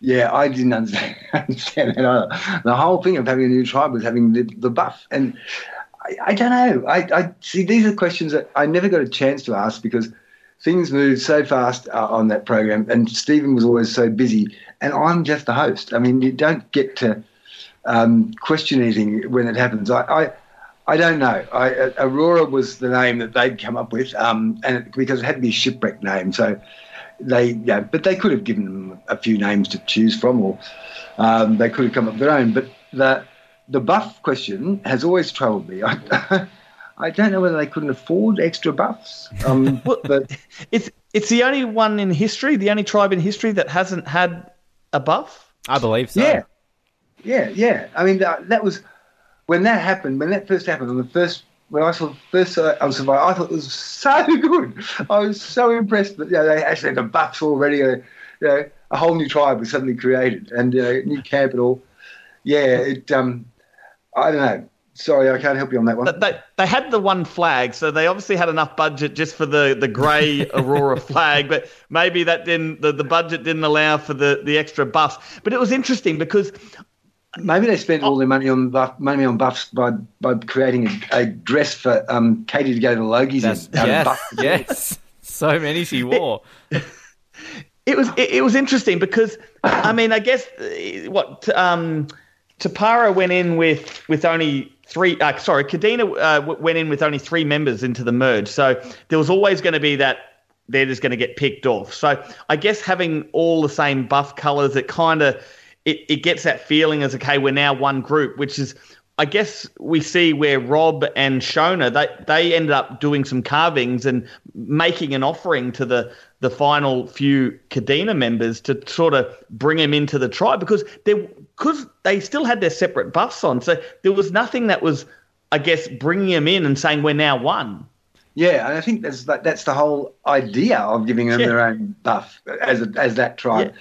and somehow making that a, a, a tribe and then forcing them or you know perhaps there could have been some other way that they they they made them bond um, because in fact I mean there was a point in time when Shona and Craig because Craig was a pretty bloody good player.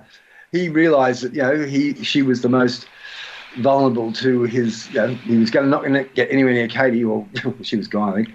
But um, no she wasn't gone. But I mean the um, yeah she, he targeted Shona um, worked very hard on it, and Shona was going for it, and he she really respected him. So well, there was a point when if he if he had he had won another immunity challenge, things could have been different. Well, she referred to him as the young warrior, which Rob famously sort of mocked in his uh, confessional about uh, like he he knew what he knew Craig was a smart guy and was I guess almost grooming Shona to say you know this is why I should be here and and Shona being the type of personality I guess he was, she respected what that Craig had that never say die attitude.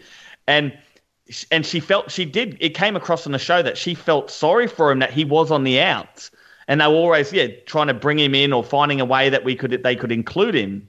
Yeah, I mean, when you look at Craig, he was a standout, and they they watched him win immunity challenge after immunity challenge when he was up against it, and he'd done it he'd done it so well. And so you couldn't help but respect him. But Rob knew he had to get rid of him. I mean, he, he knew what he was doing. And see, all, all respect to Craig for getting that far into that tribe as he did because he had nothing to go with. Nothing. You know, Joel and that, they were so tight, that Rob. And they were they were determined to pick him off one by one, and he almost scraped through. I mean, it's a, a superhuman effort, and and you know, Shona just even the fact that Shona was even entertaining the fact that he was, you know, might make another tribe member. Like he was, um, he was good at the game, Craig. There was, I reckon, was, I think I was saying this to you um, another time, but some of those players would hold up, even though the game's changed and there are many different things happen these days that happened back then. There's some players there, like like Craig, like Rob, Katie, and to a degree Shona, who would hold their own amongst any survivor mob, American or Australian or whoever. And this, these modern or past. I mean, I wouldn't like to put Shona up against anyone now. Might be 80 years later, might be a bit difficult. But, but um, yeah, I look. There were things about that that program that um, really, like, like the way Jane sort of skated in un- underneath the radar. You know, we had the first Jane the Virgin on television. You know, she was a virgin. Still the youngest, Lincoln, still the youngest player to have ever played Australian Survivor. No one younger I has ever played. That's amazing. That's amazing. But, know, to be fair, she didn't do much. she, just, she was just in the best tribe. Oh, come on. I, th- I think she cooked rice for the first time on day 30 or something. So. But she, even then, she didn't know what to do, right? She was asking advice, and Shona's complaining, like, "Oh, this girl oh, doesn't even know how to cook rice." I, I love that scene when Shona's like, "Is this is this girl serious? She doesn't know how to cook rice." Well, at home, Jane didn't even make her own bed. I don't think, you know. So.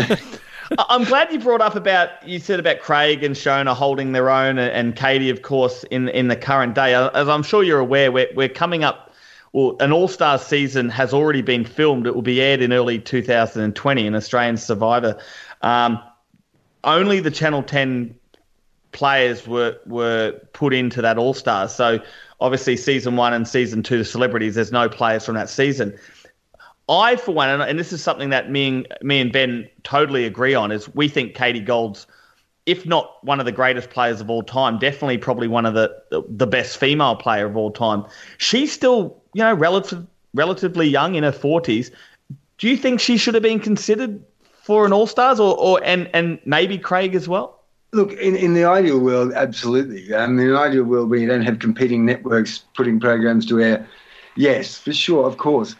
But no, you know, one network is not about to take someone from another network and put them into their show, which which in in, you know, in some small way uh, promotes the other network. You know, if you have to say that she appeared on Channel Nine in the Survivor, you know, somewhere along the line that's going to and even by numbering them differently and you know saying that ours was season, was season one and theirs don't start till season you know, three or whatever. Well, in, again, you're you're sort of inadvertently promoting another network, and it's just the commercial networks are just too you know market orientated to um, to even think along those lines. I know it's it's crazy because when you talk about Survivor, you talk about people who actually do go through an enormous amount of physical uh, difficulty and challenge uh, to it's not just being on TV. They are doing something pretty spectacular.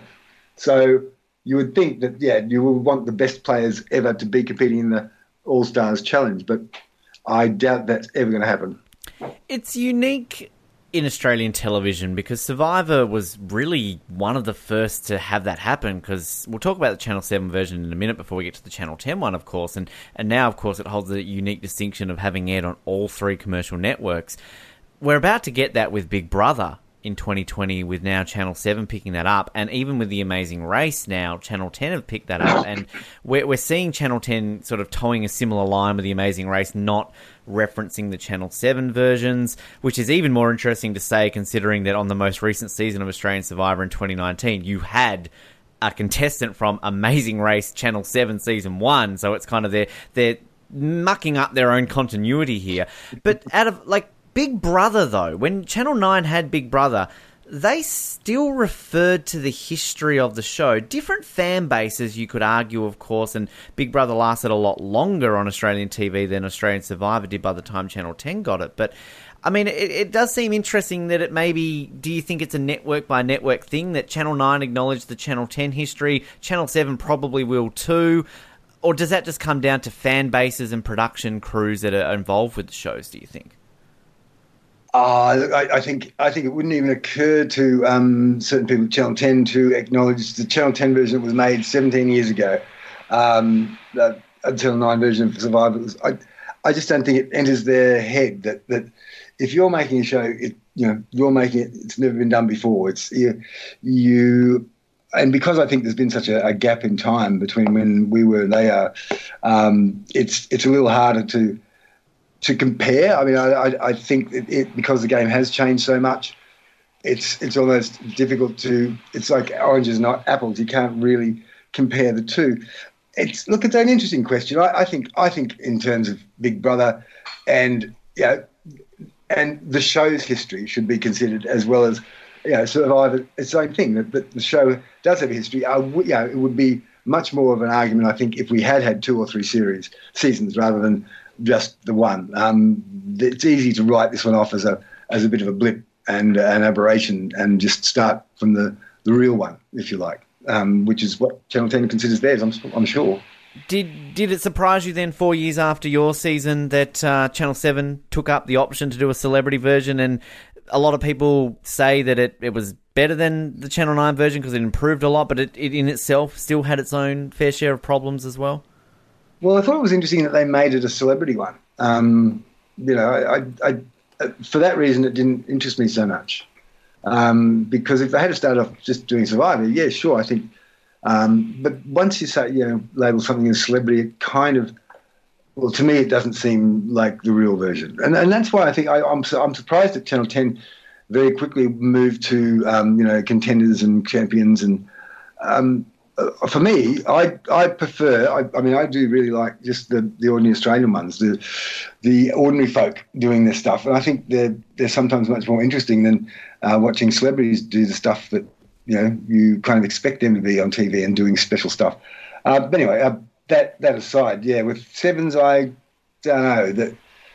Yeah, I never personally, I, I never counted it because it was a celebrity one, and they didn't have just the just the um, the normal version to start with. I'm not sure if you're aware, Lincoln, the, the reason why they did a celebrity season is because it was a loophole. Channel Nine, Channel Nine still held the rights to Survivor, even though they hadn't done one in a few years. Um, no other network could do it, but Channel Seven found a loophole to say, well, Celebrity Survivor was it was only 25 days. It was celebrity. It was for charity. So it was actually a loophole that they were allowed to run a Survivor. That's why they weren't able to do a, a normal 39 day survivor. Well, the strange thing I found right from the start with this thing was that Channel 9 didn't necessarily want to make Survivor, Australian Survivor. It was a contractual obligation because they showed this the American version. That whatever network in whatever country showed the um, American version had to make a local version. I mean, I guess it was to you know, spread the franchise in terms of um, Castaway, but um, there was a hesitation from Nine for a long time in doing a local version.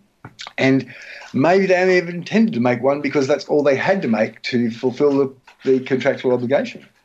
Um, but I don't know whether that still stands either. Whether that's the what they're thinking. You know, what if well, who, who shows the, the American one now? Channel Nine still has it. Channel Nine still has. Yeah, I mean, so, they show it on Go, and yet uh, it's really weird in this grey area because Channel Nine still show it, but CBS own Channel Ten now, and they're producing the local version. And yet on right. Channel 10's Ten Play, you can subscribe and watch all the old US versions. So there's this just weird mix of Survivor in Australia, basically. Yeah, yeah, because that's what I wondered about. I thought um, the contract that must have moved to Channel Ten, and that's why they could they were making the CBS type version. But do they do they associate with channel, with CBS when they make their version, or is it do they consult it's, with it's them? Produced, or? well, not really, because it's produced by Endemol Shine. They're, they're the ones who kind of mm. produce Australian Survivor now, so not particularly. And I, I, sort of know in talking to Charlie Parsons and in asking that question and sort of what brought about Channel Ten picking up the rights, and he sort of alluded to the fact that you know, there was interest shown by Nine at some point this decade of possibly reviving Australian Survivor because they held onto the rights for so long. So there was kind of whispers going around, and I, years and years ago, probably around about Lincoln when we first had you on our other show, Survivor Oz, was I had Charlie Parsons on the show, and that was a few years before Australian Survivor was revived. And he had said in that interview that he was still very keen for Australia to have their own version again. So it's kind of an, a, an idea that has always just been around um, since 2002 in one form or another, and, and now it's it's been successful clearly. Yeah, I look, I, am a big. I've been in television for quite a while, and I'm a big believer in any any program. If you give it time you know, to develop and and evolve, it can be a success. I mean, Channel 10 is the, the, the champion of that. I mean, the project started off as a completely different show. Um, and by sticking with it, by just letting it have its let it, you know, not axing it after a week, as um, you know, Channel 9 and 7 tend to do at times, um, uh, it, they will find an audience and find a very, very loyal audience. Most shows will, because given time on air, is what makes a good show. I mean, you know, you're not going to be straight out of the blocks, you know, blockbuster. But um, I think, you know, if if it was given time, I think it could still be an existing show on Channel Nine right now. I mean, the one in America is still going strong. And I, read an interesting preview um, article from one journalist, say, TV commentator, saying that he thought back then, when we were making ours, that Survivor had had its day. so you know that that that brand of nasty television where people were nasty was gone and um and to just retire gracefully. But um, there you go. I mean, they're still making uh, making 40th season in in, in a, and, and I don't see any reason why Australia can't have its own version because Survivor fans are very very loyal. Which well, one thing I want to quickly uh, uh, something we want to try to do with the Channel 7 version, but just on that topic, I think one thing that's really helped Channel 10's version survive, and, and yeah, I think you're absolutely right. Channel 10 are a much more um, experimental network. They don't give up as easily as 7 and 10 do.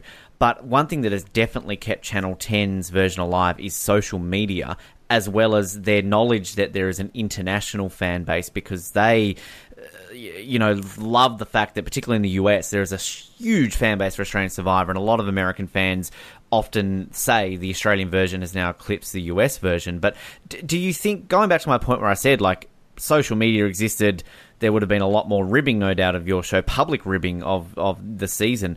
But on the flip side of that, do you also think that could have helped it survive? That you talk about those loyal fans of Survivor, yeah. and you were getting that commentary that maybe that could have helped elevate the show. For sure, for sure. I think I think any show these days uh, benefits from a social media presence, and, and Survivor is the type of show that, that benefits most from that kind of that kind of um, audience. Um, they are the kind of fans who want to give their feedback, who want to sort of talk about everybody who's, who's done what to who, and and it, it, it just lends itself to all of that. I think uh, social media would have helped a fans relate better to the show, and the shows relate better to fans, and, and be able to meet their expectations better. Um, you know, and I think it would have uh, galvanized a lot of people about after that first episode went to air that maybe we need to re-gear things here a bit because these people aren't happy. Um, that that instant sort of feedback is it can be savage, but it can also be very vital in the development of a show. And I think I, I read somewhere the other day that Netflix very rarely makes less than three seasons of, of any show because even if it doesn't fit or doesn't uh, doesn't work the first time around. And I'm watching Castle Rock at the moment, and the second season of that is so much better than the first one. It's, it's everything the first series was not for fans of Stephen King and Castle Rock and all those things. They've obviously listened to what people said, have taken it on board, and changed the, the show um, appropriately. And I think that that's a big thing in any television these days. Um, I think you know Breaking Bad became a hit because of Netflix and because of the feedback and, and online sort of uh, um, uh, participation. So I, I, definitely, for whatever you know, good or bad, it would have been a, a much different um, uh, thing to make Survivor, the first Survivor, when social media was something that you had to take into account. And it's also too you, you touch on Netflix and, and Matt alluded to this a little bit last week, which is an important thing to realise as well. The context of when we were in television in two thousand and two, we didn't have catch up services. We didn't have like ten play. Like if you miss uh, an episode of Survivor, you can watch it the next morning. Whereas you miss an episode of two thousand and two Survivor uh, and you didn't tape it on VHS, you, you're kind of screwed. That's exactly right. I, I think I think that is a huge thing for, for programs like Survivor, where people do give up halfway through a season if they miss two two episodes in a row because there's so much has happened in those two episodes and they've lost who's who and who who did what to who and they and they would abandon the thing halfway through. And I think that happened partly to us, but but but to even American Survivor must have had the same thing where it's much easier these days to catch up and, and you can be right up to date going into the next episode. Makes a huge difference. I mean, people watch whole whole seasons just to see the finale, you know, of Game of Thrones. So you know, it's made a difference to the way we watch television, and it must make a difference to the way we make television.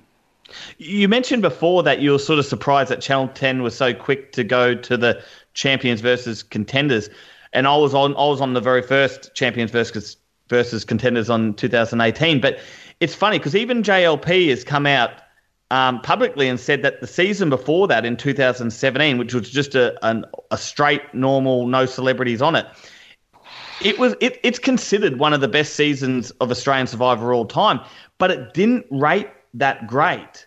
Um, which since they've moved to the the champions versus contenders, where they've had these celebrities with who have big social media followings, you know, Instagram, they might have half a million followers or a couple of hundred thousand followers, and they help promote the show. The numbers have gone up, you know, and obviously yeah, that's something that now that they a, show, a network can use that to promote a show. Oh yeah, I mean, John, they would be picking their celebrities by the number of followers they have on, on Instagram and, and Facebook and, and all that stuff. That's that's what in the states has become your currency in terms of being a personality or, or a celebrity is how many followers you've got um, and how many you can bring in to whatever project you're working on. So that's obviously, I could see, yeah. I'm probably yeah, see, I'm probably wrong in saying that they shouldn't go to these things, and they probably made the right decision in doing so, uh, because that's obviously going to bring them viewers that they wouldn't have had otherwise. You know, people who follow that person in particular are going to follow them onto that program, and uh, I think you're right. I think that's the way um, the way things are going. It's not, although we might like to watch See, I, I, think the big thing about any local survivor is watching your own people do what this show does to them and seeing how they react. And I think that was the big uh, hope with um, with our program in the beginning was how will Australians play Survivor? Um, and uh, personally, I just like to see uh, you know, ordinary people doing it. You know, but from a commercial point of view, certainly, um, you know, that's why we've got the celebrities there. Well, I just want to point out that um, basing on the social media presence, um, Jonathan LaPaglia, at the time of recording this, has 28.2 thousand followers on Instagram.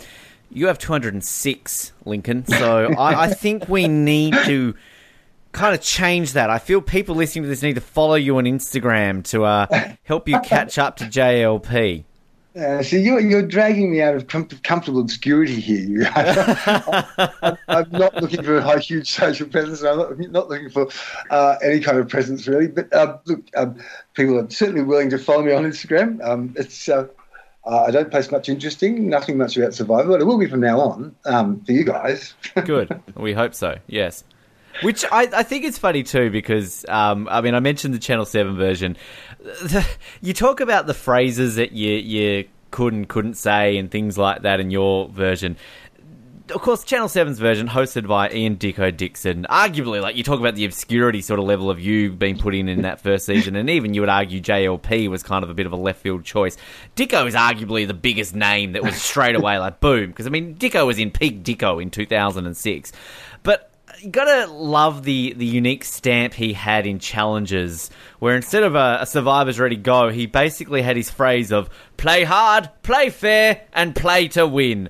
Now, I was really, really hoping, Lincoln, that you could give us a best Dicko, because I think if we get you and we get JLP to do this one day, I think this just creates a complete picture of Survivor hosts in Australia. So, can you give us your best Dicko with a play hard, play fair, and play to win? Oh, I'll give you a guess. Play, play hard, play fair, and play. Right.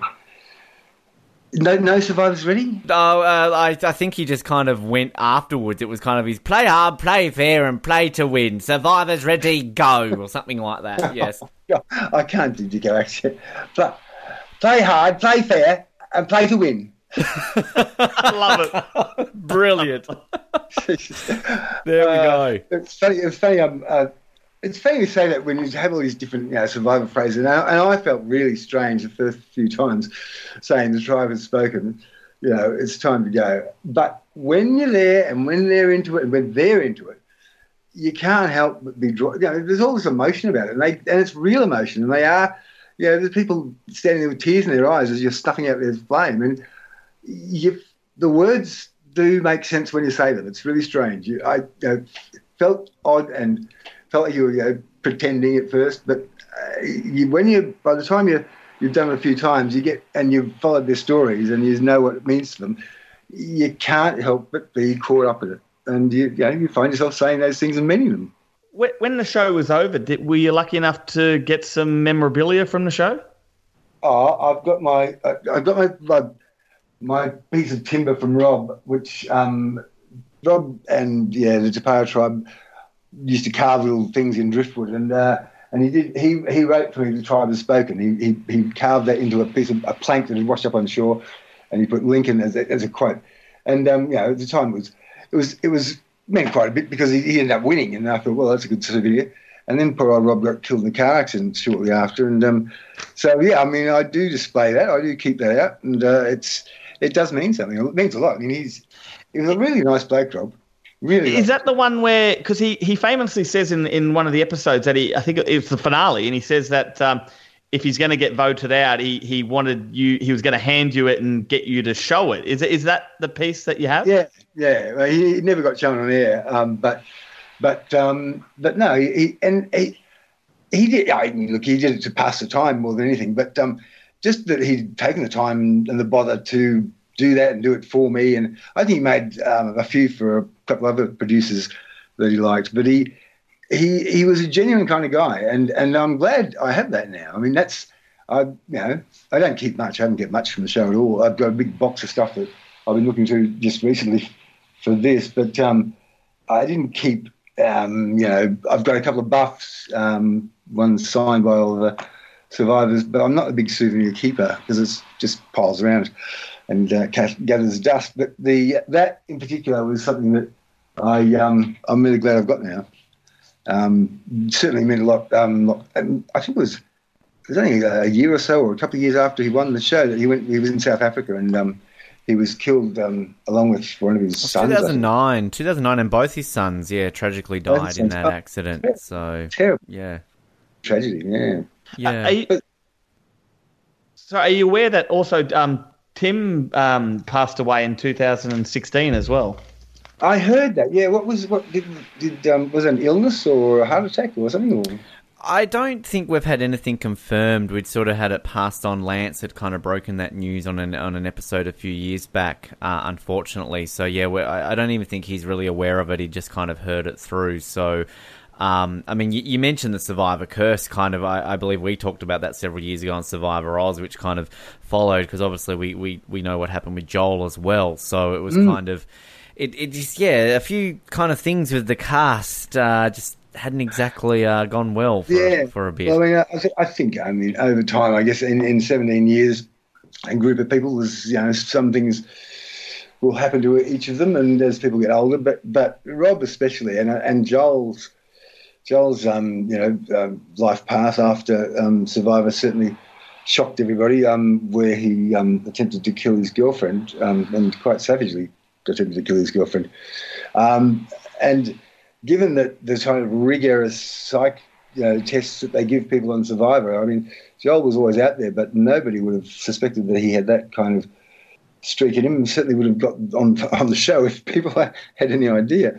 But um, yeah, look, it's a it's a it's a strange thing because you're you're together and you're thrown together in this very very very intense environment for a very short space of time, really. But you do feel like you know these people because you watch them and, and, and you, you watch them at their very, very uh, most vulnerable, you kind of feel like you see things that you perhaps shouldn't be seeing or more, more intimate moments of them. And so when, you know, when something like that happens, when you, when, you know, Rob goes from the, the high of winning uh, a half million dollars and, and appearing on national television, you know, as the winner of Survivor, and then goes and and dies in in such tragic circumstances with his sons. It, it I don't know. It, it, it's weird how it affects you when you don't really know that person. You don't. I've, I've had this in other productions where I've worked on where you kind of get to know them through the screen more than more than you do face to face. But it's almost you know them better that way. Um, mm. And it's um, I think that that sort of that sort of tragedy kind of affects you more if you if you've got to know them in that way. Was there many many of the cast or crew that you, you kept in touch with? Are there still anybody 17 years later that you still do keep in touch with? Um, not really. I mean, I, I hear things over time, uh, how things are going. I mean, I know um, Craig married one of the production assistants, Prue, um, but I think that ended in divorce. Um, uh, and I haven't heard more about that. Um, but like I say, Stephen made it quite clear that I was, wasn't having any contact with them, and, and there was only a couple of times after, with reunions and uh, at various times where there was never a time where I got to sort of sit down and have a drink and party with them at all. It was all. Sure. Surely there was an after party at the finale because I know I've been to an after party my own, and it was a big one. So surely there must have been something. Uh, there was a big, big party um, at the end for production crew, but I don't think I don't think we trusted the contestants to be to be there. Uh, wow! I, I, I, really there was not. A time, I think there was a couple of times where we where we signed buffs and stuff, um, where we all hung around the, for a bit, but no, never a time when I got on the grog with um with Rob and Craig and you know talked about old times. Never, um, which is unfortunate, really, but. I'd love to at some stage. I heard you talking on the first episode of the podcast about a reunion for the 20 years. I mean, that could be. That, it's in the plan. Be, it's in the pipes. We're, we're tracking down a few, so we, would love to get as many as, as we could. And I was actually hoping you were going to say at that at least that after party was Ben Dark there because again we're, we're trying to find him. Like we don't we you know is he is he he's gone missing after that that god awful edition special. Not sure. Um, no. Um, yeah. Look, I, would be in it. I'd be in it for sure. I, I'd like to um, catch up with some of those guys, and I think it would just be frightening to see how much we've all aged since since 2002. Jesus. Was there some people from the uh, 2002 version that are that are now working on the Channel 10 version? Um, there's certainly crew that have. Um, one of the one of the cameramen, one of the very good cameramen who um, he was the guy who jumped in the water with that whale when it was um, swimming around the water. Uh, Matt Bronger, he's he does a lot of stuff. He does some stuff for the Block and um, uh, uh, Selling Houses Australia. Uh, very good cameraman. He he's on the new one, and I know a couple of producers are working on the new one. And like I say, they, they say it's a really good team over there. They're really they're really powering. Um, and I think once you get into a rhythm like that, that's when you know, and and because they're if they're going to the same sort of places each time, you, you kind of you know get your crew together again, and it all it all just happens. So um, more power to them. I, am you know, I'm loving the, the, success that they're having with Survivor, and, and, it really is good to see that you know, it can be a success in Australia, and, and we didn't kill off the uh, franchise. Would, would you like it though that they're not necessarily from Channel Ten, but just somehow some acknowledgement of of what your season at least attempted, and that there was that foundation to set to show that an Australian version can be attempted, and while it may not have turned out how many people expected, that at least there was that attempt, and potentially today we couldn't be where we were at, at least if somebody gave it a crack like you guys did in 2002? Well, I think that's what you guys are doing. Um, I appreciate I appreciate it a great deal that you guys are acknowledging that this wasn't just this tainted failure that everyone has kind of wiped it off as being, and there was it, it not only had some redeeming moments, but had some some classic Survivor moments, and and set up for you know set up Australian Survivor for the future. And and yeah, okay, that future came quite much later on, but but yeah, I think you guys are doing that. I'm really I'm glad that you are, and someone is, and and that um, for what those people went through and for what they did and what they achieved, yeah, they, they, their, their achievement should be acknowledged. And I, I think I think they were one of the, one of the hardiest bunch of um, survivors that have ever appeared on TV.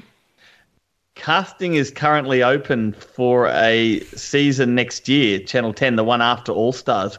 Would you consider putting in as a contestant?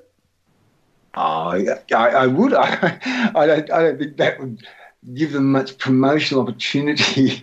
Um, it might not fit with the to have the ex-host of Survivor on Channel 9 on Channel 10 program again. I don't know if well, they've forgotten about you, remember, Link, and they don't want to acknowledge it. So this is the thing. We've already told Katie to apply. They wouldn't even remember her. So, like, she's going to get on anyway. So you, you could be playing with Katie Gold. You could form a power couple, and boom, what a oh, final two. We'd win. We'd so win.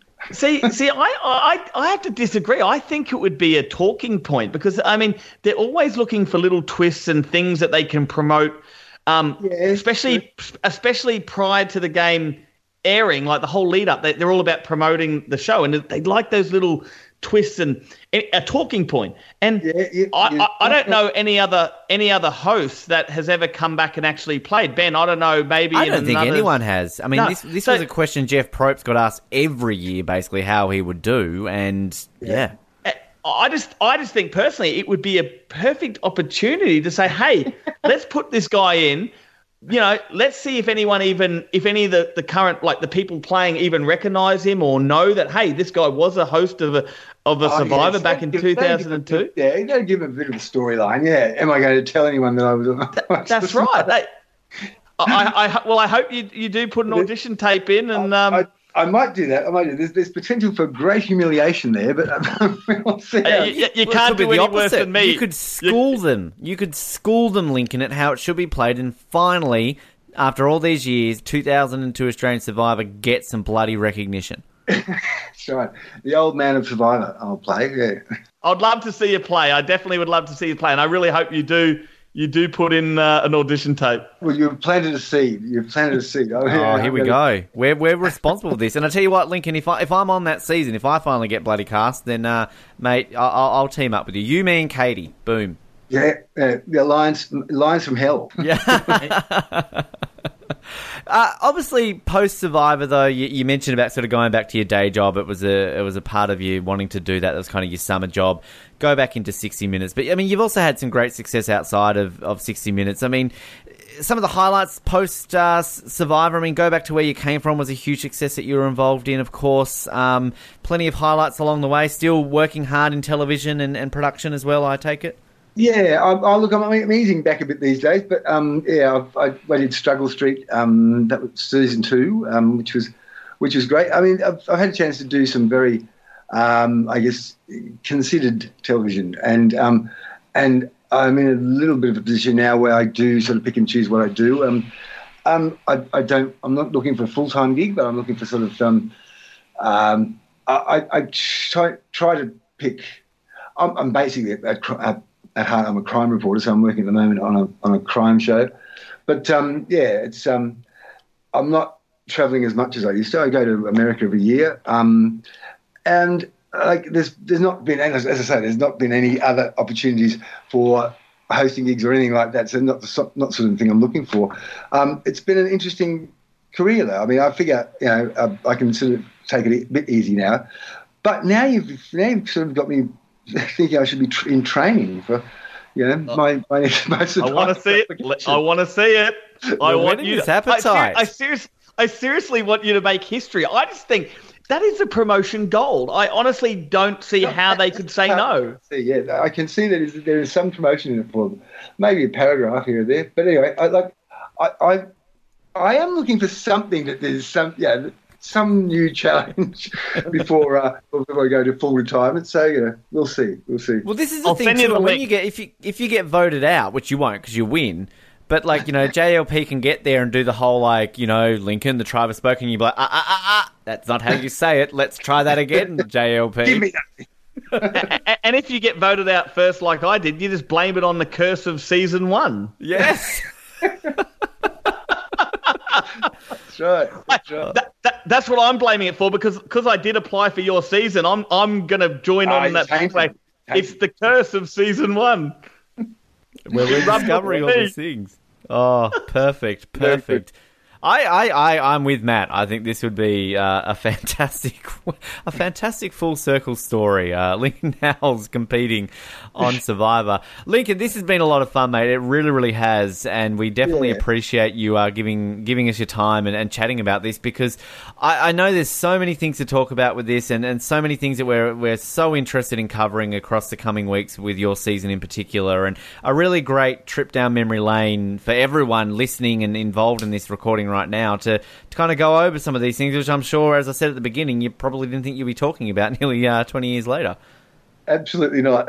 no, it's it's actually good to actually talk to people about it again because um, I think it did get kind of a, a, bit of a short shift at the end, and so you know a bit of acknowledgement for the show and and um, and just talking about it again is, is good fun because it was um, it was a big thing in in, um, in all our lives, and uh, I hope it, um, it at least for, for some fans as well. So thank you guys for um, for the for the opportunity. It's been a pleasure, Lincoln. You brought back so many good memories as a as a fan and a viewer myself. The, just chatting to you, hearing all the, the behind the scenes stuff. Um, it makes me want to watch the whole thing again. Don't get carried away. Such a great time there, Matt, to be able to to bring the first interview three episodes in. Uh, we we alluded to this a little bit last week about how excited we were to kind of really hit the uh, hit the ground running with this. And I mean, what an insight! What an absolute incredible insight that is to get the host of the very first season here to uh, to really give all those stories that he just told us. It's exactly what uh, you know, we had in mind when we put this podcast together, and to hear the the backstories and you know, especially from a host. I mean, this is the host of season one, and to, to hear all the stories and his opinions on it is is exactly what our podcast is all about. And and I just hope we get to, you know a lot more interviews like this. Well, we, we know we've at least got another one coming for you in about a fortnight's time, which we're very, very excited for, and uh, we'll won't tell you who it is with yet, but of course we will uh, talk a little bit about that on next week's episode. And next week we're we're getting into it now. we we've done two previews and an interview essentially, and, and now we're we're into the meat and the the bones and the veggies and everything of what we're here to do.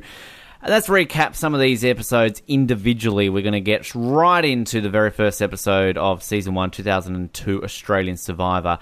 And sadly, I'll say this is the one that is not available, unfortunately, on the official Survivor channel. So uh, we can't help you legally in to obtain this episode unless by the time uh, we release this, they have uploaded it. So uh, this is going to be maybe the tricky one for our listeners to kind of watch along with us. But as Lincoln kind of alluded to there, you know, issues around the, the challenge and everything, the infamous uh, moment there, the infamous moment of Lucinda voting herself and everything along those lines. But I, am really hoping, and I'm, I know we will be able to get into the, the real cracks of sort of the stories and kind of, you know, iron out some myths around this because, yeah, we had some issues. Yeah, it wasn't the perfect start for Australian Survivor, but there's also some stories around what happened, particularly around the Lucinda vote. So I, am I'm, I'm very intrigued and excited to be able to get into a, a, an episode recap, really start to to sell this out there, and kind of get this hopefully new appreciation and understanding for for Australian Survivor from the very beginning. Yeah, this episode's it's a, it's a part of history, and not necessarily always for the for the right reasons, but you know there are a lot of things that happen in that that you, you wouldn't see happen today, and um, there's some good things and there's some some definitely some bad things, but it, it is a part of Survivor history, and and I urge everyone to, you know, if they can, to to watch it and and join us, uh, you know, in recapping this episode. And as always, in between now and, and next week, we, any feedback, we love hearing from you. Uh, of course, hit us up on Facebook, Twitter, Instagram. As always, if you've got anything from season one, season two, any of the seasons, even the Channel 10 seasons, if you've got some TV weeks or articles from, you know, 2016, 2017, we, would love to see them because we, we're trying to compile this history along the way of Australian Survivor and showcase that through our social media. So Easiest way to do that, Facebook, obviously. Um, send us through to us on that. We do have an email address, Australian Survivor Archives at hotmail.com, where you can also just send in comments and questions that you may have, and we'll, we'll get to them as we, we go along. We are we are planning to do a, a listener feedback episode at some point to really address some of these things if you'd rather wait to then. But we, we want to be open and, and, and out there as possible to, to kind of interact along the way because we're, we're trying to we're trying to document that history. This is what we're doing here, Matt. We're, we're getting that archives and uh, opening it up, learning from Lincoln, learning from others, and gradually uh, trying to tell the complete story that is Australian Survivor. Yeah, I'm real. I'm really excited to start recapping these episodes and, and, and go through them in detail and, and talk about um, you know the good and the bad and and do interviews along the way and find out stories that, that you know we, we know nothing about and and I think hopefully, you know, by the end of this, th- there'll be that new appreciation and for what the season was and, and for when the time the time it you know was was shot. And um, hopefully we get some some new watchers to the season as well that have never you know maybe heard bad things about it but never actually taken the time to watch it. And you know, I hope maybe by the end of all this, uh, there's a new appreciation for it. And even along the way, we might find Ben Dark, and we can possibly turn this into, you know, you know, half Survivor talk, half true crime, because that's where all the money is in podcasting now, Matt. It's in the true crime genre. So hell, we can start the spin off of where the fuck is Ben Dark we need Ben Dark on here. I think we got to get him on. We this is a goal. This is a, this is it. We've set ourselves three episodes in that like you know some people aim so high. Like I mean, I've been doing Survivor podcasting since 2011. I've never interviewed Jeff Probst. Like that is the the, peak mountain. Colleen Haskell. Like these are the goals you want for us. It's Ben frickin' Dark, right? Ben we know you're out ben there, Dark. Ben. We know you're out there. We want you on this show. We will do the exclusive hour long interview with Ben Dark talking about filming Australian Survivor audition special and his devastation at missing out of the hosting role of Australian Survivor. Fuck, I'll, I'll even swing from a bloody rope like he did in the audition special, like Tarzan. Yeah. I'll even recreate that if we can get him on. How many likes do we need, Matt? We're we're whoring ourselves out for likes on this show. You're waiting to get a thousand to get our bloody audition tape for you out. I got naked for a hundred. Five hundred likes on Facebook, and Matt will swing on a bloody vine. All right, deal, deal. We get Ben Dark in, Dark on. We'll uh, I'll swing from a vine. I'll recreate his his uh his episode. We really we really need to watch our mouths here, but bloody oath, mate. Um, I want to see this loincloth and all. I hope. Uh, We'll have to wait and see. You're the bloodhound on this show, Matt. You're the one who's going to sniff out the Ben Dark, all right? So, uh, you know, we, we want weekly updates of where Ben Dark is and, and exact locations. I'll, I'll get Catriona Rowntree on this show. I will, I will grill Catriona Rowntree. She's still on Getaway. I'm sure she knows where he is. Um, a lot of fun. As I said, like us on Facebook, follow us on Twitter, subscribe, Instagram, and we joke about whoring ourselves out for likes, but remember our goal a thousand likes, and we will see Matt Dyson's original 2002 audition tape. Now, also 500 likes, we will see Matt Dyson swing on a vine and be old Tarzan to help us find Ben Dark. So, all of that and more. Hit us up on our podcast channels, iTunes, Spotify. Leave us some feedback and let us know what you're thinking of the show. And once again, a massive thanks to Lincoln Howes for his time on this show. A lot of fun hearing from him and getting a real insight into Australian Survivor 2002. My name is Ben, and give me me boat back! Great episode.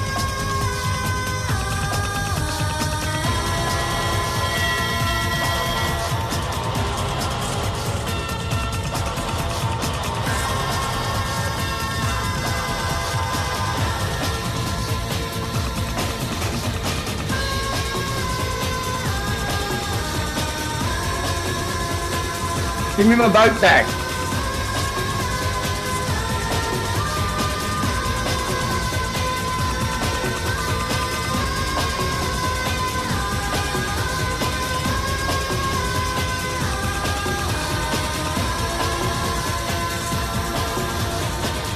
Play hard, play fair, and play to win.